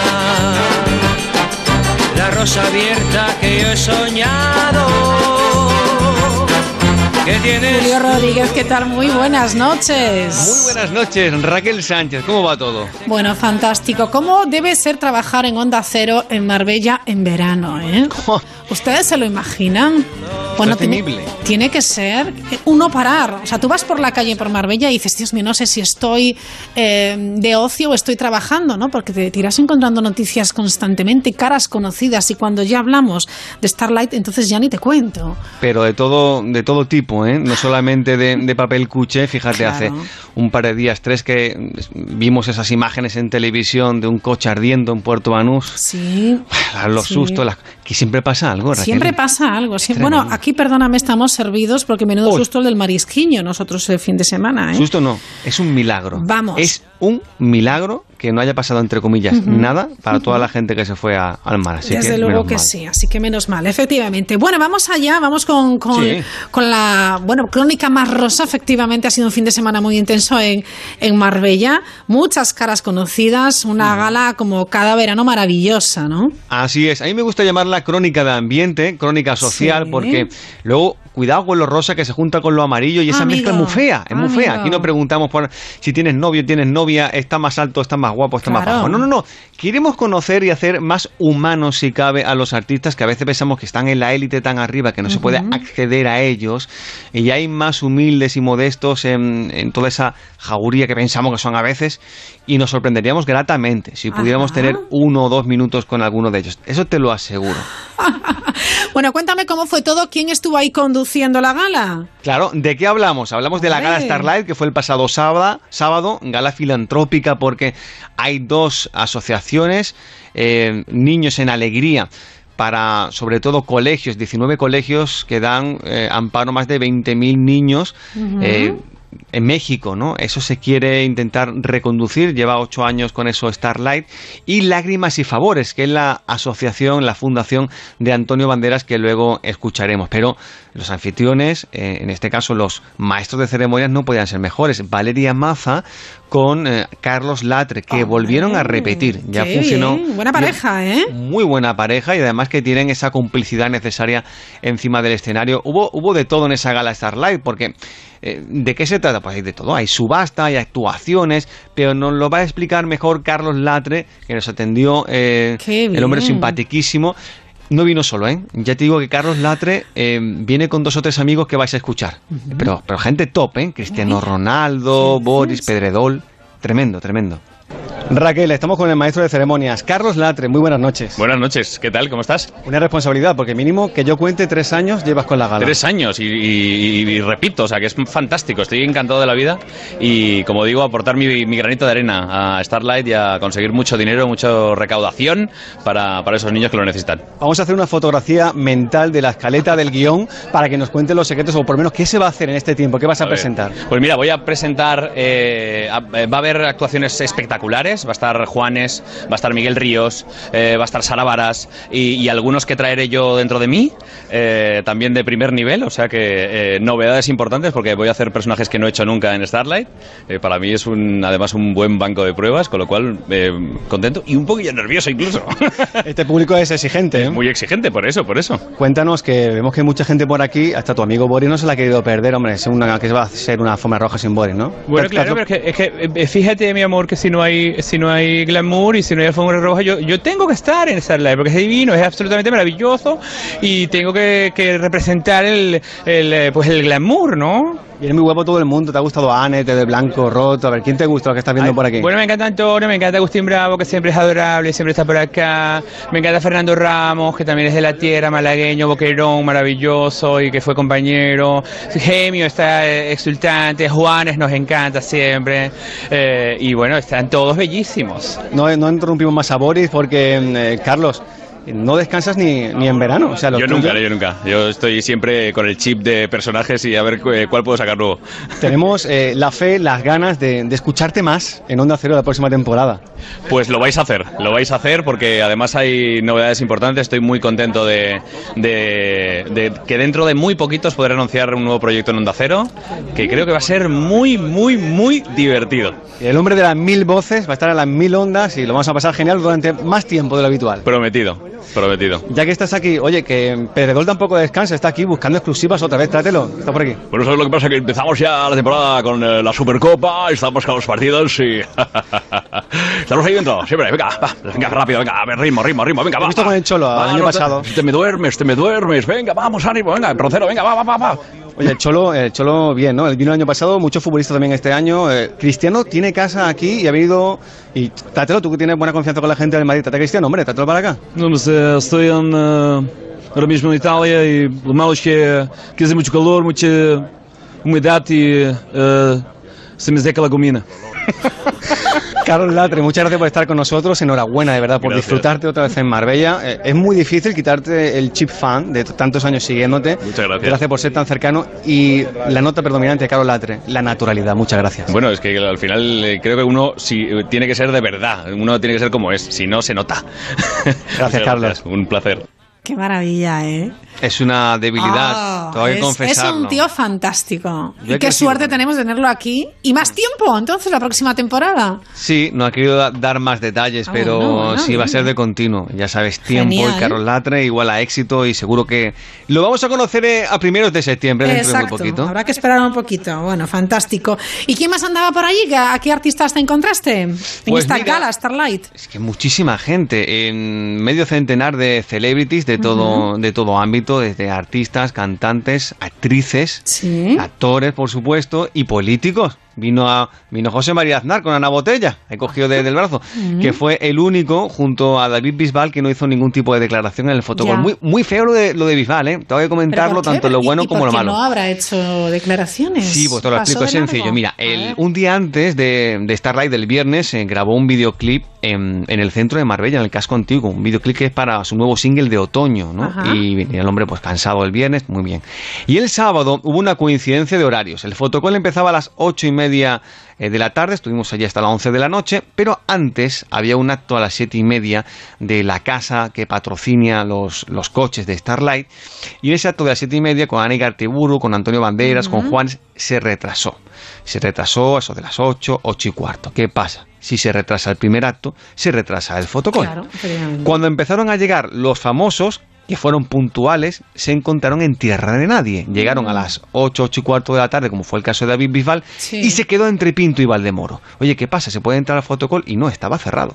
Entonces, en ese minuto, minuto y medio que estuvo en la puerta, hasta que muy rápidamente la organización de Starlight pues, le metió dentro con su mujer, Sí. que venía bellísima y tal, en ese minuto, pues imagínate, todo el mundo hacerse fotos, Ujú. eh, autógrafos, patatín patatán, y no tenía muy buena cara.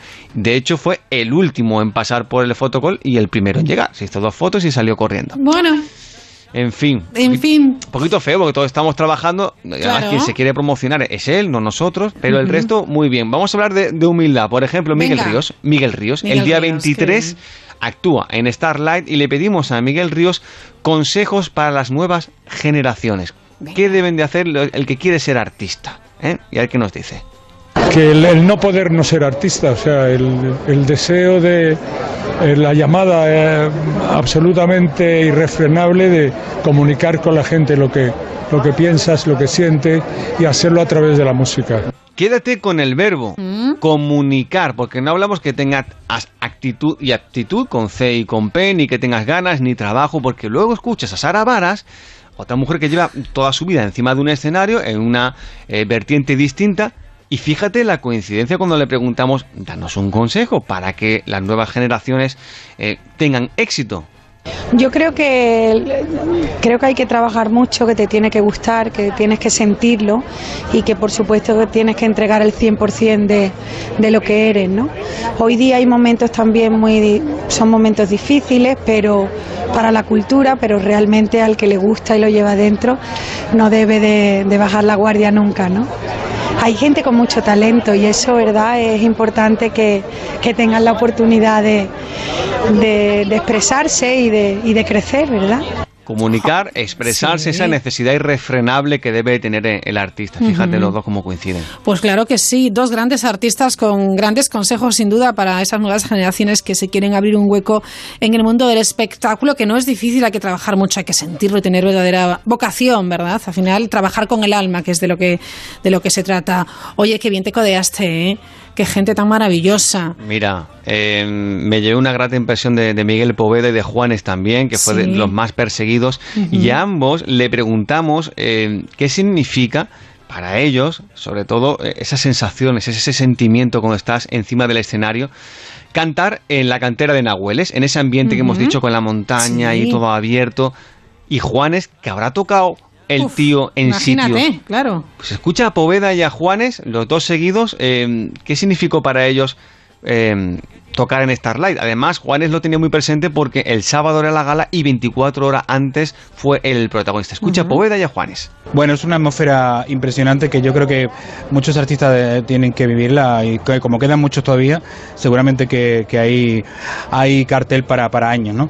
Porque el enclave es maravilloso en la naturaleza de aquí de Marbella, en el microclima, en, una- un festival donde además se dan cita mucha gente también, es un lugar como de encuentro también.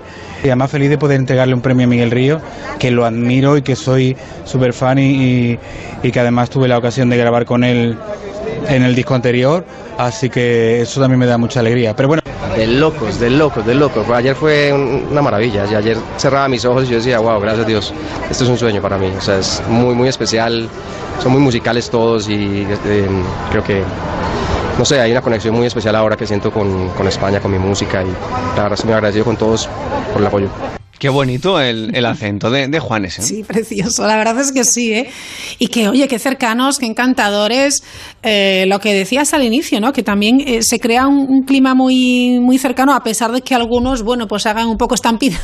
Sí, sí. pero bueno, pero bueno. Escucha, hablando de, de- de gente cercana, no me pude reír más con Antonia Delate, ¿eh? Genia y Sí. figura hasta la sepultura. Le di una pequeña lipotimia, sin Ah, susto. ah, vaya. Hacía calorcete, ¿eh? Eh, El dress code que teníamos los, Sí. los periodistas, eh, los compañeros de la prensa gráfica, era todos de negro. Tú imagínate, todos de negro a las ocho y media, servidor Uf. con la chaqueta y con la corbata, y si luego paso alguna fotito. Claro. Tremendo, pero Antonio Delate resistió y se atrevió, se atrevió hasta, a- a- bueno, es que me pongo hasta nervioso, hasta cantar. No me digas. Es que me trincó ahí para cantar y todo. y Yo A no ver, pero lo- lo tienes. Sí, hombre, claro, Venga, escucha, va. escucha. La veo bien, pero yo vengo poco, vengo poco, me quedo poco, veo, intento pasearme, dar paseo porque me encanta el paseo de Marbella Puerto Banús, pero luego lo que más me encanta es venir aquí a Starlight y escuchar Juanes, tengo la camisa negra, y mi amor está de luto, tengo la camisa negra y no me acuerdo la palabra. Mira, viva Starlight, pero sobre todo viva las cosas buenas para recaudar dinero por una causa buenas. Y yo soy muy buena. Gracias, Antonia, gracias. Chao, amor. Yo soy muy buena. dice. Genial. Es, es única, chao, amor. es ma- es magnífica, la verdad es que sí. Bueno, no podía faltar por ahí Antonio Banderas. Así es, Antonio Banderas, Claro. que como sabes es el padrino de la gala Ujú. Starlight y hizo este resumen que luego él confiesa que también es un marroncete para él, ¿eh? Escucha por qué. Ya. Siempre hay un, poquito del el pellizco de una cierta responsabilidad, ¿no? De que la gente se lo pase bien, de que se recaude lo que se tiene que recaudar, de aquellas personas también que colaboran eh, con objetos, eh, algunos de ellos con cuadros, con esculturas, que la subasta vaya bien, para que podamos cumplir pues, nuestros objetivos fundacionales. Básicamente se trata de eso al final. Eh, esta es una fiesta en la que todo el mundo viene a pasárselo bien, menos yo que vengo a currar. Y curró, porque curró, pintó, claro. le pidió a Carlos Latre que hiciera un cuadro en directo. ¿Qué dices? Yo no pude verlo, pero lo pintó y lo subastó por 20.000 euros. Caramba. Cuidado con eso, se venció como Guau. rosquilla.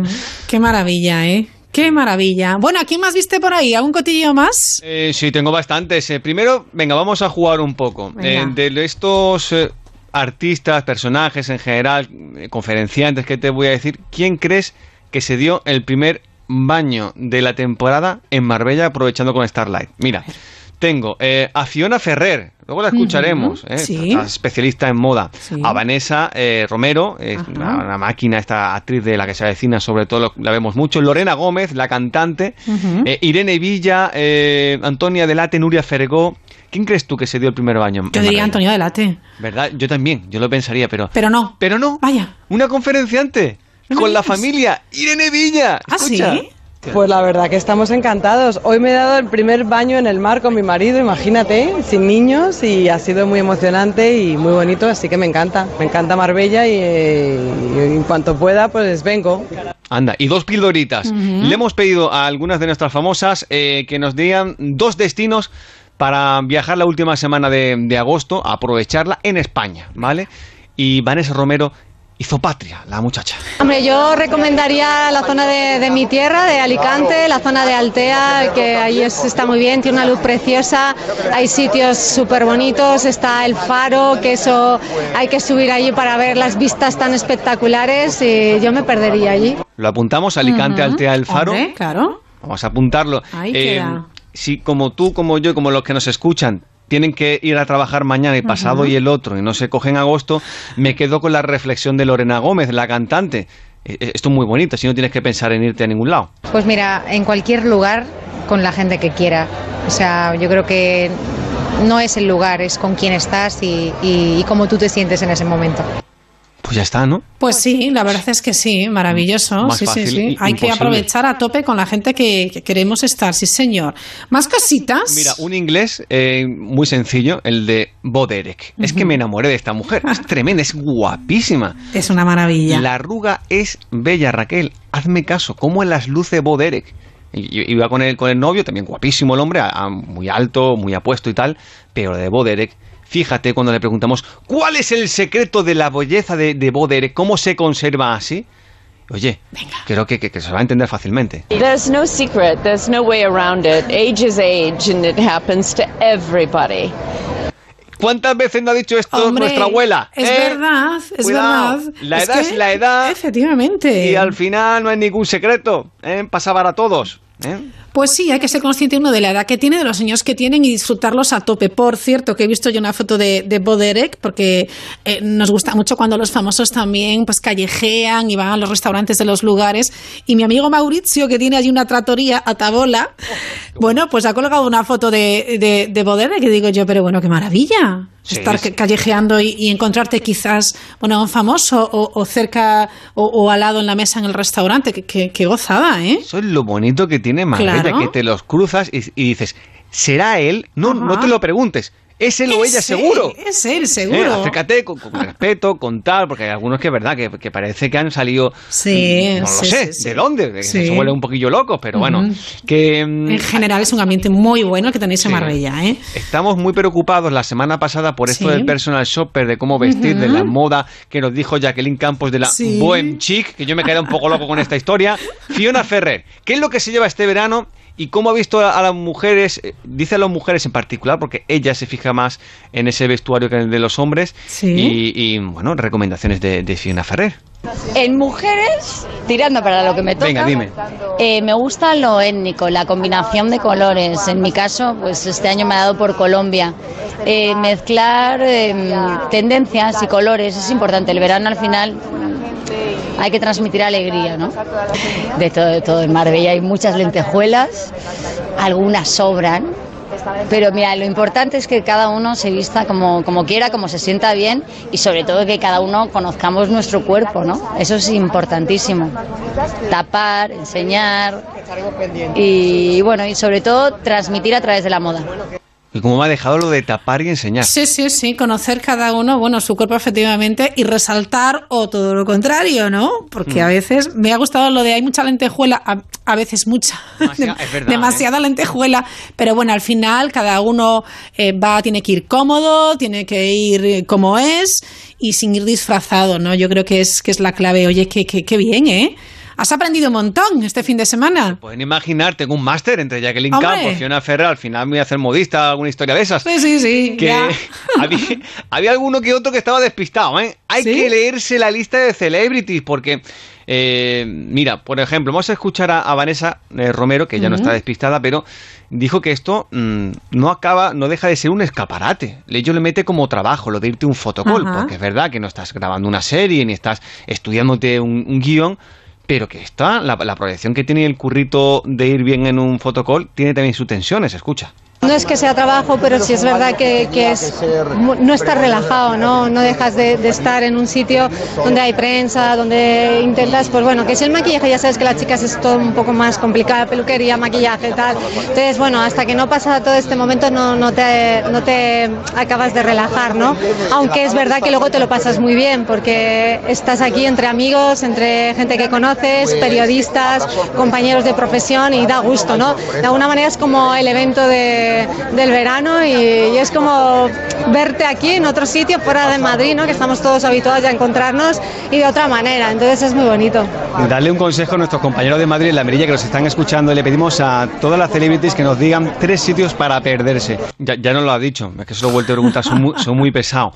Pero fíjate, fíjate Sí. qué curioso lo, de, lo del fotocall, que nos- nosotros no tomamos a broma, ah, te pones cualquier Ujú. cosilla y pasas No, ahí. pero al final es una tensión, es, eh, bueno, pues hay que estar ahí bien perfectas y, y eso también tiene su... Oye, y que son profesionales, ¿eh? Que al final no bajan la guardia en ningún momento. Mira, la despistada del día fue Nuria Fergo. Hay No que mirarse, Nuria, que le va a poner la cantante de, de Nerja, Sí, de Málaga, sí. la sintonía a la Vuelta Ciclista a España que empieza el día 25 de, de agosto. Por cierto, parte desde, desde Málaga. Y eh, estaba despistadilla porque no sabía que venía David Bisbal. No lo sabía. Hombre, irá a darle Pero no, no, no hablan. No, eso digo yo. Aquí hay no noticia, habláis. aquí hay noticia. Claro, hay que mandarse un WhatsApp. Oye, David, como le ¿Que dice. nos vemos? Como le dice ella, Bisbí. Oye, no sé, un, un algo, un cafelito. Claro. Se sorprendió cuando le preguntamos por lo de la lista, escucha. ¿Aquí hoy? No, no lo he visto. Claro, venía con su No lo mujer, sabía. sí. ¡Ostras! Vamos, por supuesto. Tengo ganas, tengo ganas. No lo he visto desde la boda, no. Vamos, que no le he dado el abracico directamente. Aprovecharé para, para felicitarlo en persona. ¡Qué bueno! Mira, ¿lo ves? Esta cosa también es bueno venir, ¿eh o no? Tiene ayudas y aparte, pues comparte con compañeros, ¿no? ¡Qué guay! Gracias. ¿Has escuchado la delate de fondo? Es un fenómeno. Venía con una energía que no te pueden imaginar, ¿eh? Impresionante, lo de, este, lo de este hombre es algo impresionante. Bueno, fantástica también Nuria Fergo. Mira qué contenta eh, se puso, la dejaste con la noticia de que estaba Bisbee. La alegría de- del día. Vamos a finalizar porque Venga. no quiero ser pesado porque la mirilla se quiere asomar mucha gente. No puedo sí, estar sí, ahí sí, pero todo bueno. el rato. Eh, mira, con un mensaje importante Venga. y es que hay que ser contagioso con esto de la solidaridad. No te lo vas a imaginar. ¿Sabes de dónde viene eh, la recaudación de fondos de Starlight? ¿De dónde viene eh, esa idea primigenia de, Ah, de pues ayudar a los demás? No, no lo sé. de la Semana Santa. Yo me he quedado. ¿Ah, sí? Sí, escucha Antonio Banderas. Eh, Los, los objetivos son también el que esto sea contagioso. Eh, Esto nace desde la Semana Santa por una razón muy específica. Nace de la Semana Santa porque la Semana Santa durante siglos ha conseguido una articulación en las venas de la propia ciudad que hay que saber apro- aprovechar desde un punto de vista eh, práctico. Y, se va contagiando. Surge después la Fundación Corinto, que da apoyo a 3.000 familias en necesidad con un economato. Cada vez hay más que empiezan a abrir lo que yo creo que son los ojos que se deben abrir a la Semana Santa del siglo XXI, que tiene que ser, yo le llamo las tres S, ¿no? la Semana Santa solidaria. Eh, ahí es donde está la clave de todo el asunto. Anda. Hombre, no está mal, ¿eh? lo de la Semana Santa del siglo XXI, modernizando y buscando también cómo ayudar eh, con estas eh, necesidades a esas familias que lo están pasando francamente mal. Bueno, pues eh, Julio, maravilloso paseo nos has dado radiofónico por lo que ha sido la gala de Starlight este fin de semana. Lo has pasado bien, pero has trabajado mucho, ¿eh? las cosas como Lo son. ha pasado genial, hemos tenido que cribar porque todos no cabían. Juan Ya, Magán claro. también nos mandó un saludo Claro. y un montón de gente, pero ya te contaré cositas que Venga. queda mucho más bella por delante. Venga, pues será dentro de unos días. Un besito, Julio. Gracias. Os quiero, chao. Adiós. que tienes tú, Marbella, que el mar te canta con gran pasión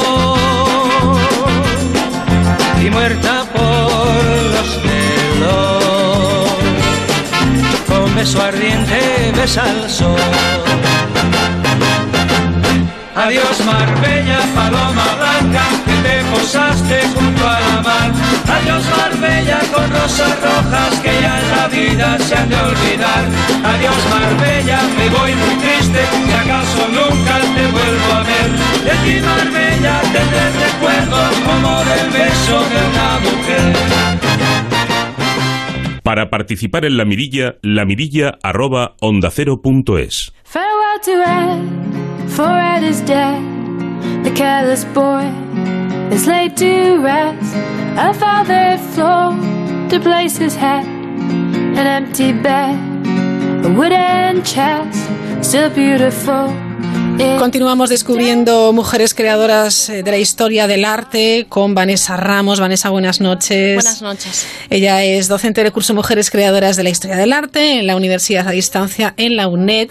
Nos está, eh, bueno, pues contando la, la historias maravillosas y otras trágicas de mujeres que eh, además por defender eh, su derecho y, su pasión algunas murieron como hemos visto la pasada semana el caso de Camille Claudet eh, bueno pues encerrada en un manicomio hemos visto también eh, el caso de una mujer que a pesar de conseguir llegar a lo más alto luego eh, murió en la indigencia oye qué finales más trágicos Vanessa Sí, la verdad es que sí. En, esta, en esta sección ya no van a tener finales más trágicos. Ah, bueno. Tuvieron muchísimas dificultades, pero no, no acabaron mal. Bueno, menos mal, menos mal. Dos académicas en la corte francesa hoy. Sí, aquí ya hay un salto en, en el tiempo, en el siglo XIX, es decir, ya, ya vamos Ujú. hacia una época que era más fácil para, para las mujeres llegar a académicas, gracias Ajá. a Sofonis Banguisola en este caso. Efectivamente, también. que había sido la primera, ¿no? Sí, sí, que había sido la primera en entrar en las cortes. En Ujú. este caso ya fueron oficiales. Ujú. Eh, bueno, eh, se conoce que entraron al mismo tiempo. ¿Quiénes son? Que no hemos dicho los Eh, nombres. Adelaide Lavigne Guiard, que es difícil de pronunciar, y Elisabeth Villet-Lebrun. Muy bien, perfecto. Es difícil, pero bueno, eh, quizá las llame por el nombre, por el apellido, para no Adelaide y Elizabeth.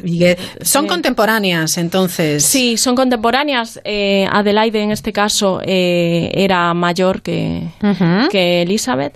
Pero bueno, eh, sí, fueron contemporáneas, se conocieron. La consideran, bueno, competencia, pero para mí no enemigas. De hecho, no hay documentos que atestiguen que fueran enemigas. Ellas tenían suficiente trabajo para las dos conseguir Ajá. obras y, y conseguir dinero. Y por lo tanto, no considero que para nada eh, sean, fueran enemigas Ajá. durante, durante la, dura- mientras convivían en la corte. Y ahora vamos a hablar un poquito. Bueno, ellas eh, entraron juntas en la Real Academia de Pintura y Escultura Francesa en 1783. Eh, en el caso de, de Adelaide, eh, bueno, nació un poquito antes, en 1749. Tenía ocho hermanos eh, de una familia perteneciente a la burguesía parisina. Y bueno, ella no pertene- pertenecía a una familia de artistas como eh, Elisabeth eh, Villet-Lebrun. Pero bueno, ella se conoce que se formó eh, por François-Élie Vincent y su hijo, François. André Vincent, que le enseñaron el arte de la miniatura y el óleo, respectivamente. Muy bien. Y bueno, eh, ella fue admitida en la Academia de, de San Lucas de Francia antes de, de la... Bueno, esta no era tan prestigiosa como la otra academia, pero bueno, gracias a eso pudo exponer eh, obras durante cinco años, porque tenías que pertenecer a una academia Para poder exponer. para poder exponer, sí, en Vale. este caso sí. Y bueno, eh, se conoce, bueno, que tuvo muchísima influencia eh, en- para poder ser admitida sus mentores. Y bueno, hasta cumplir 34 años, en el caso de ella, no de, de Elizabeth, eh, no pudo conseguir entrar en la ansiada Academia de, de Pintura y Escultura Francesa, la prestigiosa academia. Y bueno, ella, mientras tanto, para ganarse la vida, fue profesora y además una orgullosa profesora, porque uno de sus retratos más, más conocidos eh, se retrata a sí misma dando clase a, a dos alumnas. O sea, que estaba orgullosa de serlo. Sí, sí, y de, y formar a sus propias, eh, bueno. a, las, a las siguientes mujeres eh, que iban a ser Sí, pintoras, de, de sí, la- sí, sí. una de ellas iba a tener cierto recorrido. Y bueno, de hecho, eh, esta pintora, Marie Gabrielle Capet, hizo, cuando se murió su profesora, hizo un cuadro que se llama El taller de, de Madame Vincent, que era ella, ¿no? Eh, Pintando y, ella al lado asesorándola. Y eh, fue un- como un homenaje a, a su propia maestra. Es decir, que, para, que fue muy importante para las siguientes generaciones a la que ella dio clase su, Sí. su influencia. Fantástico, qué bonito. Sí, bueno, y ahora vamos a hablar de cómo llegó a las Cortes, ¿no? Vale. que, que también es importante. ¿Y cómo fue? A ver, eh, ella eh, conoció a, bueno, después de tener cierto prestigio, eh, conoció a la princesa María Adelaida, que fue tía del rey Luis XVI. Y de alguna manera fue su mecenas. Le consiguió retratos, tanto, bueno, hizo varios retratos de la propia eh, María Adelaida, la tía de- del rey, y también, bueno, consiguió retratos de otra, eh, encargos de, de otros miembros de la familia real. Pero bueno, luego eh, tuvo la dificultad de que llegó la Revolución Francesa. Que esa es la, lo que corta de alguna manera la vida de cada una de las. Vale. Cada una tomó una O sea, hay decisión. un antes y un después de... Sí, sí, Vale. sí. Tomó, cada una tomó una decisión, en este caso la de ella. Porque ella realmente, eh, en cuanto a los preceptos de la Revolución Francesa, no estaba en contra de, de ellos. Estaba bastante de acuerdo. Pero su situación privilegiada en la corte le iba, bueno, iba a haber sospechas ¿no? en Ya, torno a ella. podría perjudicar. Sí, entonces, ¿qué hizo? Hizo de- desaparecer algunos encargos que le habían hecho eh, en la corte cuando estalló la Revolución Francesa. Y después hay retratos de ella, pues, por ejemplo, de Robespierre, para ganarse un poco y, y conseguir otro tipo de reputación conforme a, a la. Revolución Francesa y a los políticos Claro, de la Revolución Francesa. Es decir, que ella consiguió sobrevivir a todo eso sin problema. Bueno, a ver, al principio le costaría, por supuesto Sí, pero bueno, supo buscar la manera de que no le de perjudicara. ganárselos de alguna manera y, y- y conseguirlo eh, en ese sentido. Una mujer astuta, ¿eh? Sí, la verdad es que sí. En, en ese sentido eh, es bastante importante. Y después, eh, bueno, se casó con un hombre que, bueno, su matrimonio no duró eh, mucho, ocho años fue. Y bueno, gracias a la Revolución Francesa se pudo divorciar, claro. Porque en ese caso se podían divorciar, empezó a, Sí. a hablarse de, de que se podía divorciar. Y bueno, eh, ella terminaría casándose con uno de sus maestros, el hijo de, de uno de ellos. Y bueno, ella continuó trabajando y exponiendo con gran éxito. De hecho, llegó a conseguir una pensión de 2.000 libras que le permitió vivir holgadamente.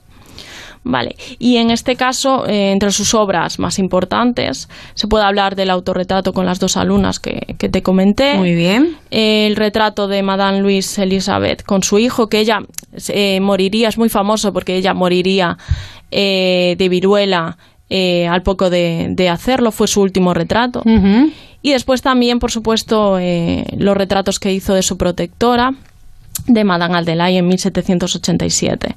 Ella más que nada hizo, hizo retratos, era muy famosa por, por hacer retratos. Perfecto, es la historia de Adelaida Laville. Guiard, sí. Y ahora vamos con Elizabeth Villiers Lebrun. Sí, eh, bueno, en este caso ella sí que era familia de, de, De artistas. de artistas. Sí. Y bueno, su. Y su posición acomodada también, así Sí, era de, de familia de familia acomodada. eh, su padre era un famoso retratista. Ya lo tenía un poquito más fácil entonces, ¿no? Sí, y bueno, siempre alentó a su hija. Le dijo Sí. que cuando había un, hizo un dibujo cuando era pequeña y que es de hecho ella comentaba, porque ella contó su vida en sus memorias, que por eso tenemos muchísima más información de, de ella. Y comentó que su padre cuando vio el dibujo dijo que iba a ser una gran pintora, si es que había alguna durante la vida, porque claro, él no conocía muchas pintoras Pero si, si- si hubiera alguna sería ella. Sería ¿no? ella. Si es que hubo alguna, serías tú porque Ajá. tienes muchísima, muchísimo Sí. talento. Y, y bueno, ella consiguió muchísimo reconocimiento. eh, vamos a contar un poquito su vida. eh, no tenía ni 20 años cuando fue admitida en la Academia Francesa, en este caso. Ah, Jovencita, ella, ¿eh? sí, Adelaide con 34, pero Sí. ella ya con 20 años ya consiguió ser admitida. Y, y bueno, eh, se sabe que no tenía ningún tipo de intención de casarse porque ella ya era muy reconocida. Pero bueno, eh, el señor Lebrun, en este caso, le pidió Sí. la mano y por presiones también un poco de su madre, porque era un hombre eh, con cierta posición, era marchante de arte. Pero bueno, ella comenta en, en, su, en sus memorias que bueno, se llevaba mal con su padrastro porque su madre se murió el, el padre de, de Elizabeth, entonces se volvió a casar y de alguna manera para salir de, de casa se, Se se, casó. casó ella Sí. y bueno, por lo que comenta en sus memorias, bueno, no le gustaba nada la idea de sacrificar porque ella tenía independencia económica ya con esa edad. Claro. Porque ella empezó ya a pintar desde que adolescente. era muy buena en lo suyo, consiguió dinero, consiguió ingresar en la academia, no tenía ninguna necesidad de casarse, con casarse. nadie ni que nadie la mantuviera. Sí, Pero no pudo mantener esa independencia, esa autonomía, ¿no? Claro, entonces se casó y bueno, ella habla de que bueno, tuvo que sacrificar eh, su libertad y lo que hizo al final fue reemplazar los antiguos problemas con su padrastro por unos nuevos, por lo que comenta directamente en sus propias memorias, es decir, que no, no llevaba muy bien todo el tema de, de, de casarse con su marido. Y bueno, Ahora también eh, vamos a hablar de cómo entró también en las cortes, ¿no? En este caso era tan conocida que María Antonieta, ¿no? Pues la invitó a retratarla. Le gustó tantísimo los retratos que, que hacía. Que se la llevó. Sí, se la quedó y bueno, eh, la recomendó tanto para hacer retratos de ella como retratos de, de toda la familia real y de otros nobles. Entonces, bueno, ella estuvo muy, muy vinculada a la propia María Antonieta y eso, cuando estalló la Revolución Francesa. Ahí estamos de nuevo. Claro, es que a las dos vivieron esa situación. sí. Eh, pues ella sí que temió por, por su vida en este caso y huyó. Pero tampoco le fue mal.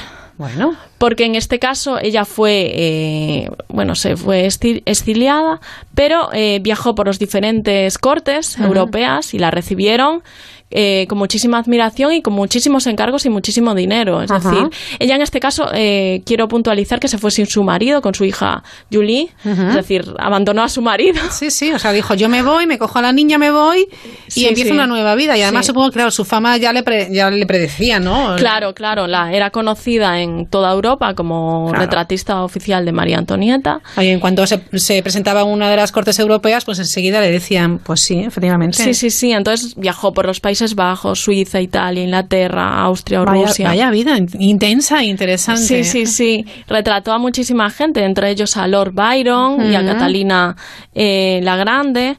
Vale, pero bueno, ella aún así, eh, ¿qué pasa? Que llegó el emperador Napoleón y ella decidió volver. Dijo, yo vuelvo para Francia. Sí, volvió. Y aún así le fue bien porque consiguió entrar también Ajá. en la... Qué eh, bien. sí, sí, sí. eh, Retratar al emperador, retratar a su hermana en este caso. Bueno, qué bien digo, pero es que trabajó muchísimo. Y Sí, trabajó bien, o sea, muchísimo. se lo ganó a pulso. Sí, sí, sí. Y bueno, ella conseguía entrar, la verdad, eh, tenía muy buena educación y conseguía entrar en, en todas las cortes y era muy, muy bienvenida. Y allá por donde fue a las diferentes cortes, eh, bueno, pues fue declarada eh, académica. De hecho, de muchísimas academias. Yo eh, tengo algunas, pero bueno, la Real Academia de Pintura y de Escultura de San Petersburgo, de Ginebra, pero muchísimas, es decir, toda la que fue, todas le hicieron academia.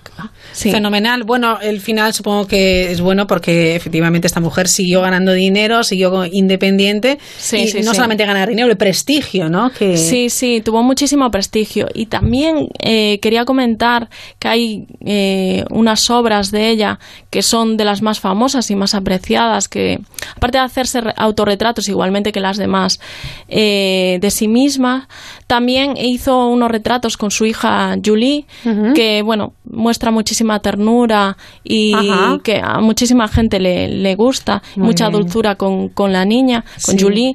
Y bueno, fue pintando a, la niña en diferentes etapas de, su vida. Y, y, bueno, estos autorretratos se hicieron muy famosos. También comentar que, claro, los autorretratos de María Antonieta, que eso no lo comenté, muchos eh, los quemaron durante la Revolución Francesa, muy pocos se salvaron, pero hay uno que, que, se salvó porque eh, lo retrató ella, eh, retrato de María Antonieta con sus hijos, y aparecía la cuna de uno de sus hijos fallecidos vacía. Entonces María Antonieta no lo quería ver delante. Entonces lo mandó. Y fue el que se salvó. Y se salvó Precisamente por eso, ¿no? Claro, sí, es una curiosidad que, quería, que quería comentar. Muy bien, pues hoy hemos conocido a estas dos académicas en la corte francesa, de Laila Virguiar y a Elisabeth Villelebrun, que, bueno, menudas historias y al final con, con reconocimientos que está fantástico. La próxima semana seguimos con más pioneras también en el mundo del arte, pero eso ya tendrán que esperar una semanita. Vanessa Ramos, buenas noches. Buenas noches.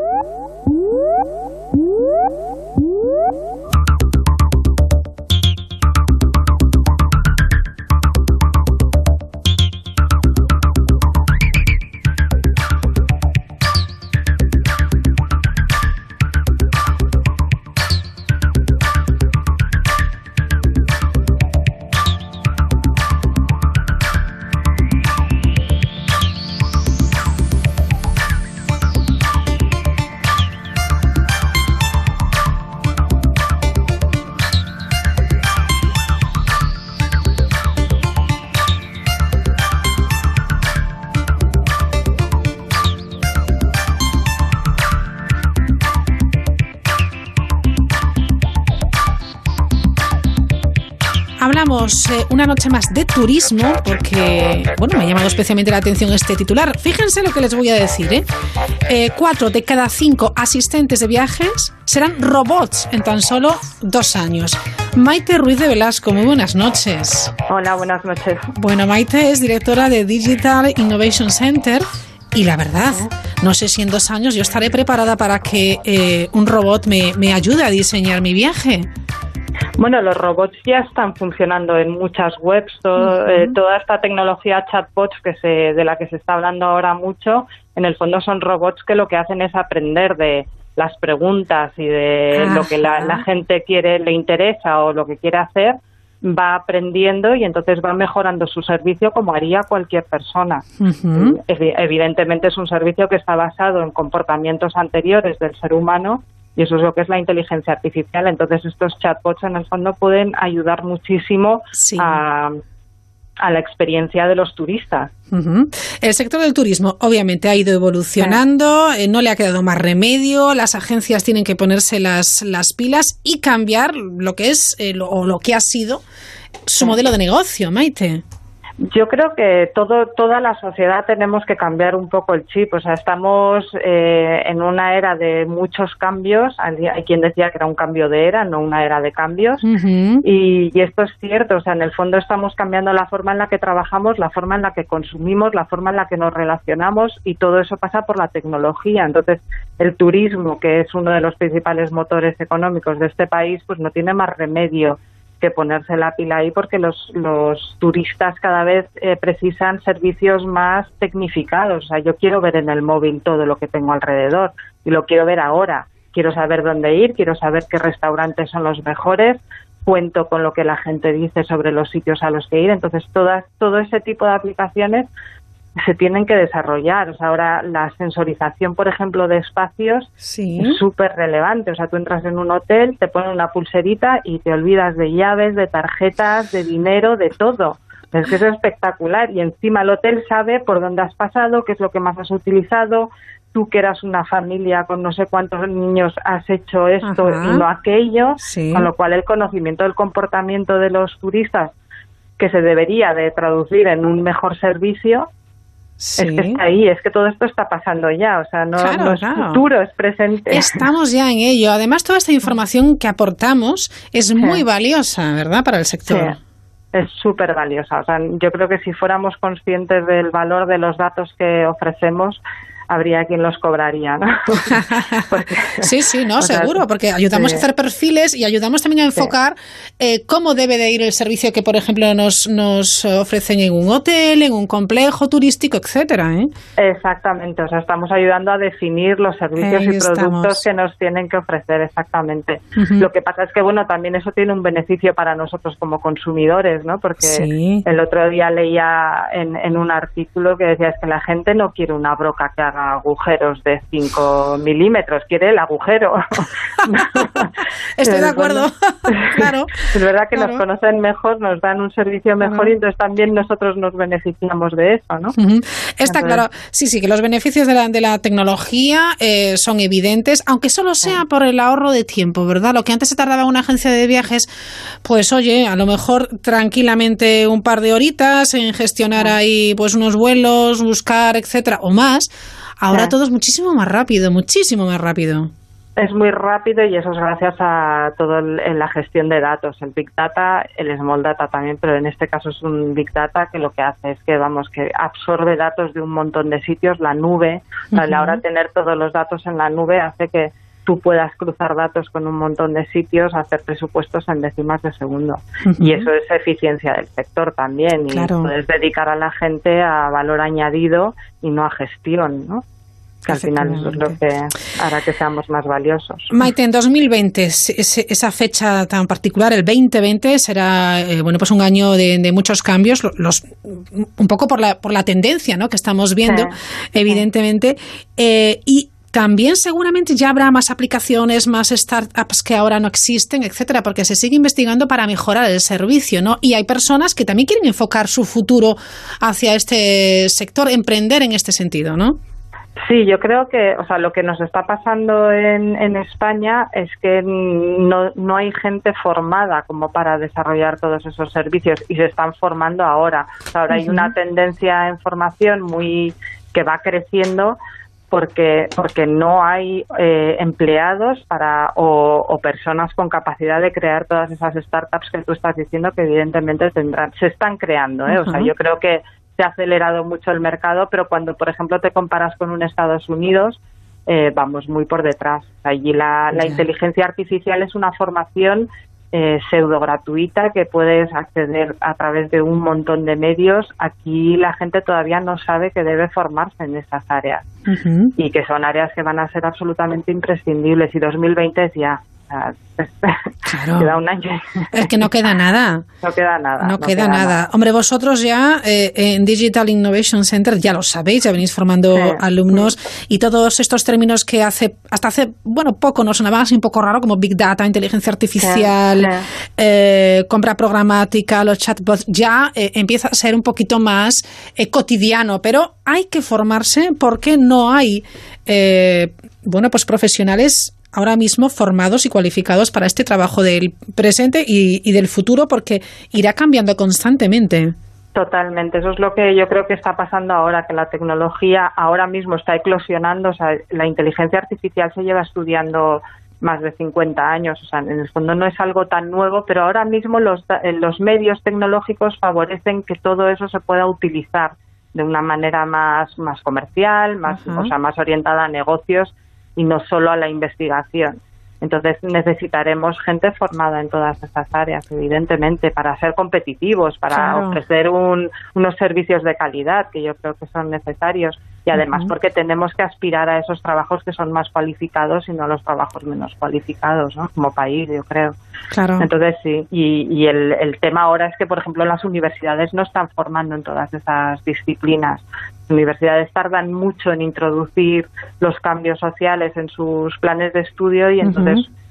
Por eso yo creo que hay que buscar otros medios de formación más, además más verticales, ¿no? Que no sean tan grandes como lo que ofrece la universidad, sino quiero entender para qué me vale el Big Data. Yo como profesional quiero entender qué es lo que puedo sacar del Big Data y entonces luego ahí ya me buscaré a los técnicos especialistas que lo hagan, pero tengo que entender para qué me vale toda la nueva tecnología. Efectivamente. Bueno, pues Ah. quédense con este dato. En 2020 se espera que el 80% de los asistentes de viajes sean robots.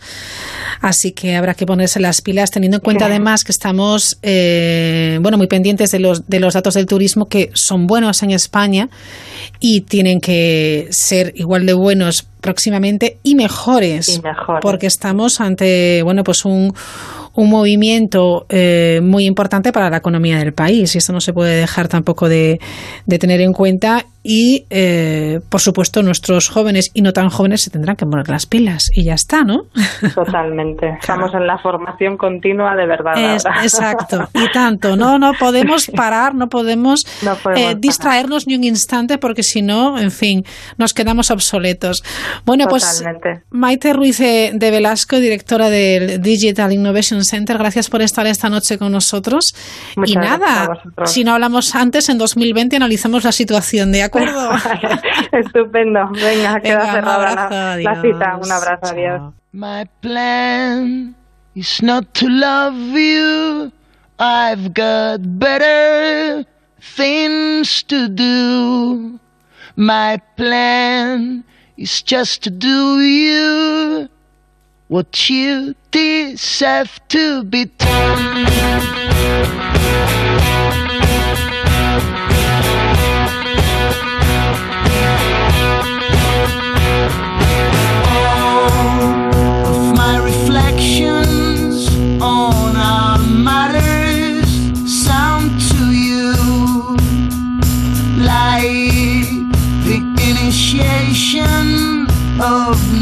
La ONG WWF España cumple 50 años. Se fundó en el año 1968 en aquella España en la que no existía libertad de asociación y que apostaba por el desarrollismo que se entendía entonces como transformación de zonas húmedas en regadíos, la atracción del turismo de masas a las costas o la sentencia a muerte a numerosas especies que eran consideradas alimañas.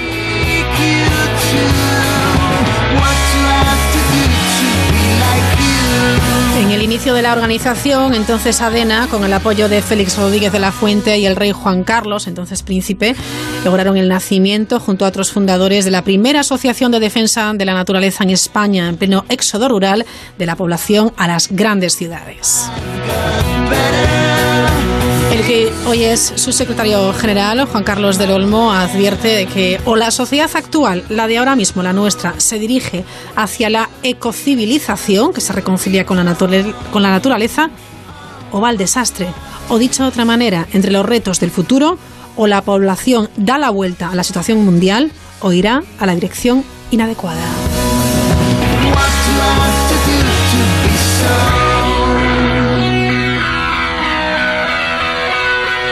Ha dicho también que a escala mundial ve que el principal reto es frenar el cambio climático, para lo que reclama el actual gobierno una ley realmente ambiciosa, ha dicho.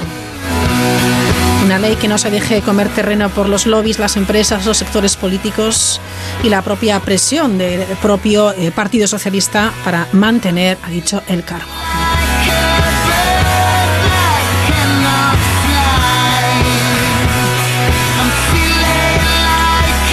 Terminamos con la música de esta gran mujer, esta gran voz.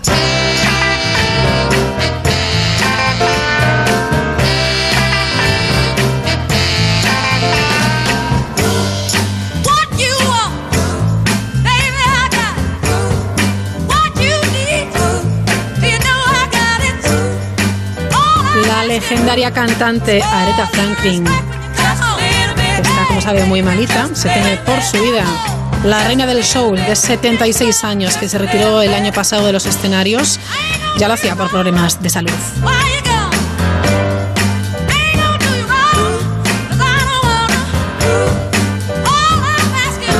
Le diagnosticaron un cáncer en el año 2010, cumplió los 76 en marzo, luchó durante años contra la enfermedad y siguió con su carrera artística hasta finales del año, del año pasado, con una última actuación el 2 de noviembre del 17 para la Fundación contra el SIDA Elton John en Nueva York. Así finalizamos, cerramos la mirilla que por supuesto les invitamos a asomarse. Ahí va, mañana no, es verdad, mañana no que hay fútbol, será pasado mañana. Nos escuchamos el jueves, disfruten de esta noche de verano.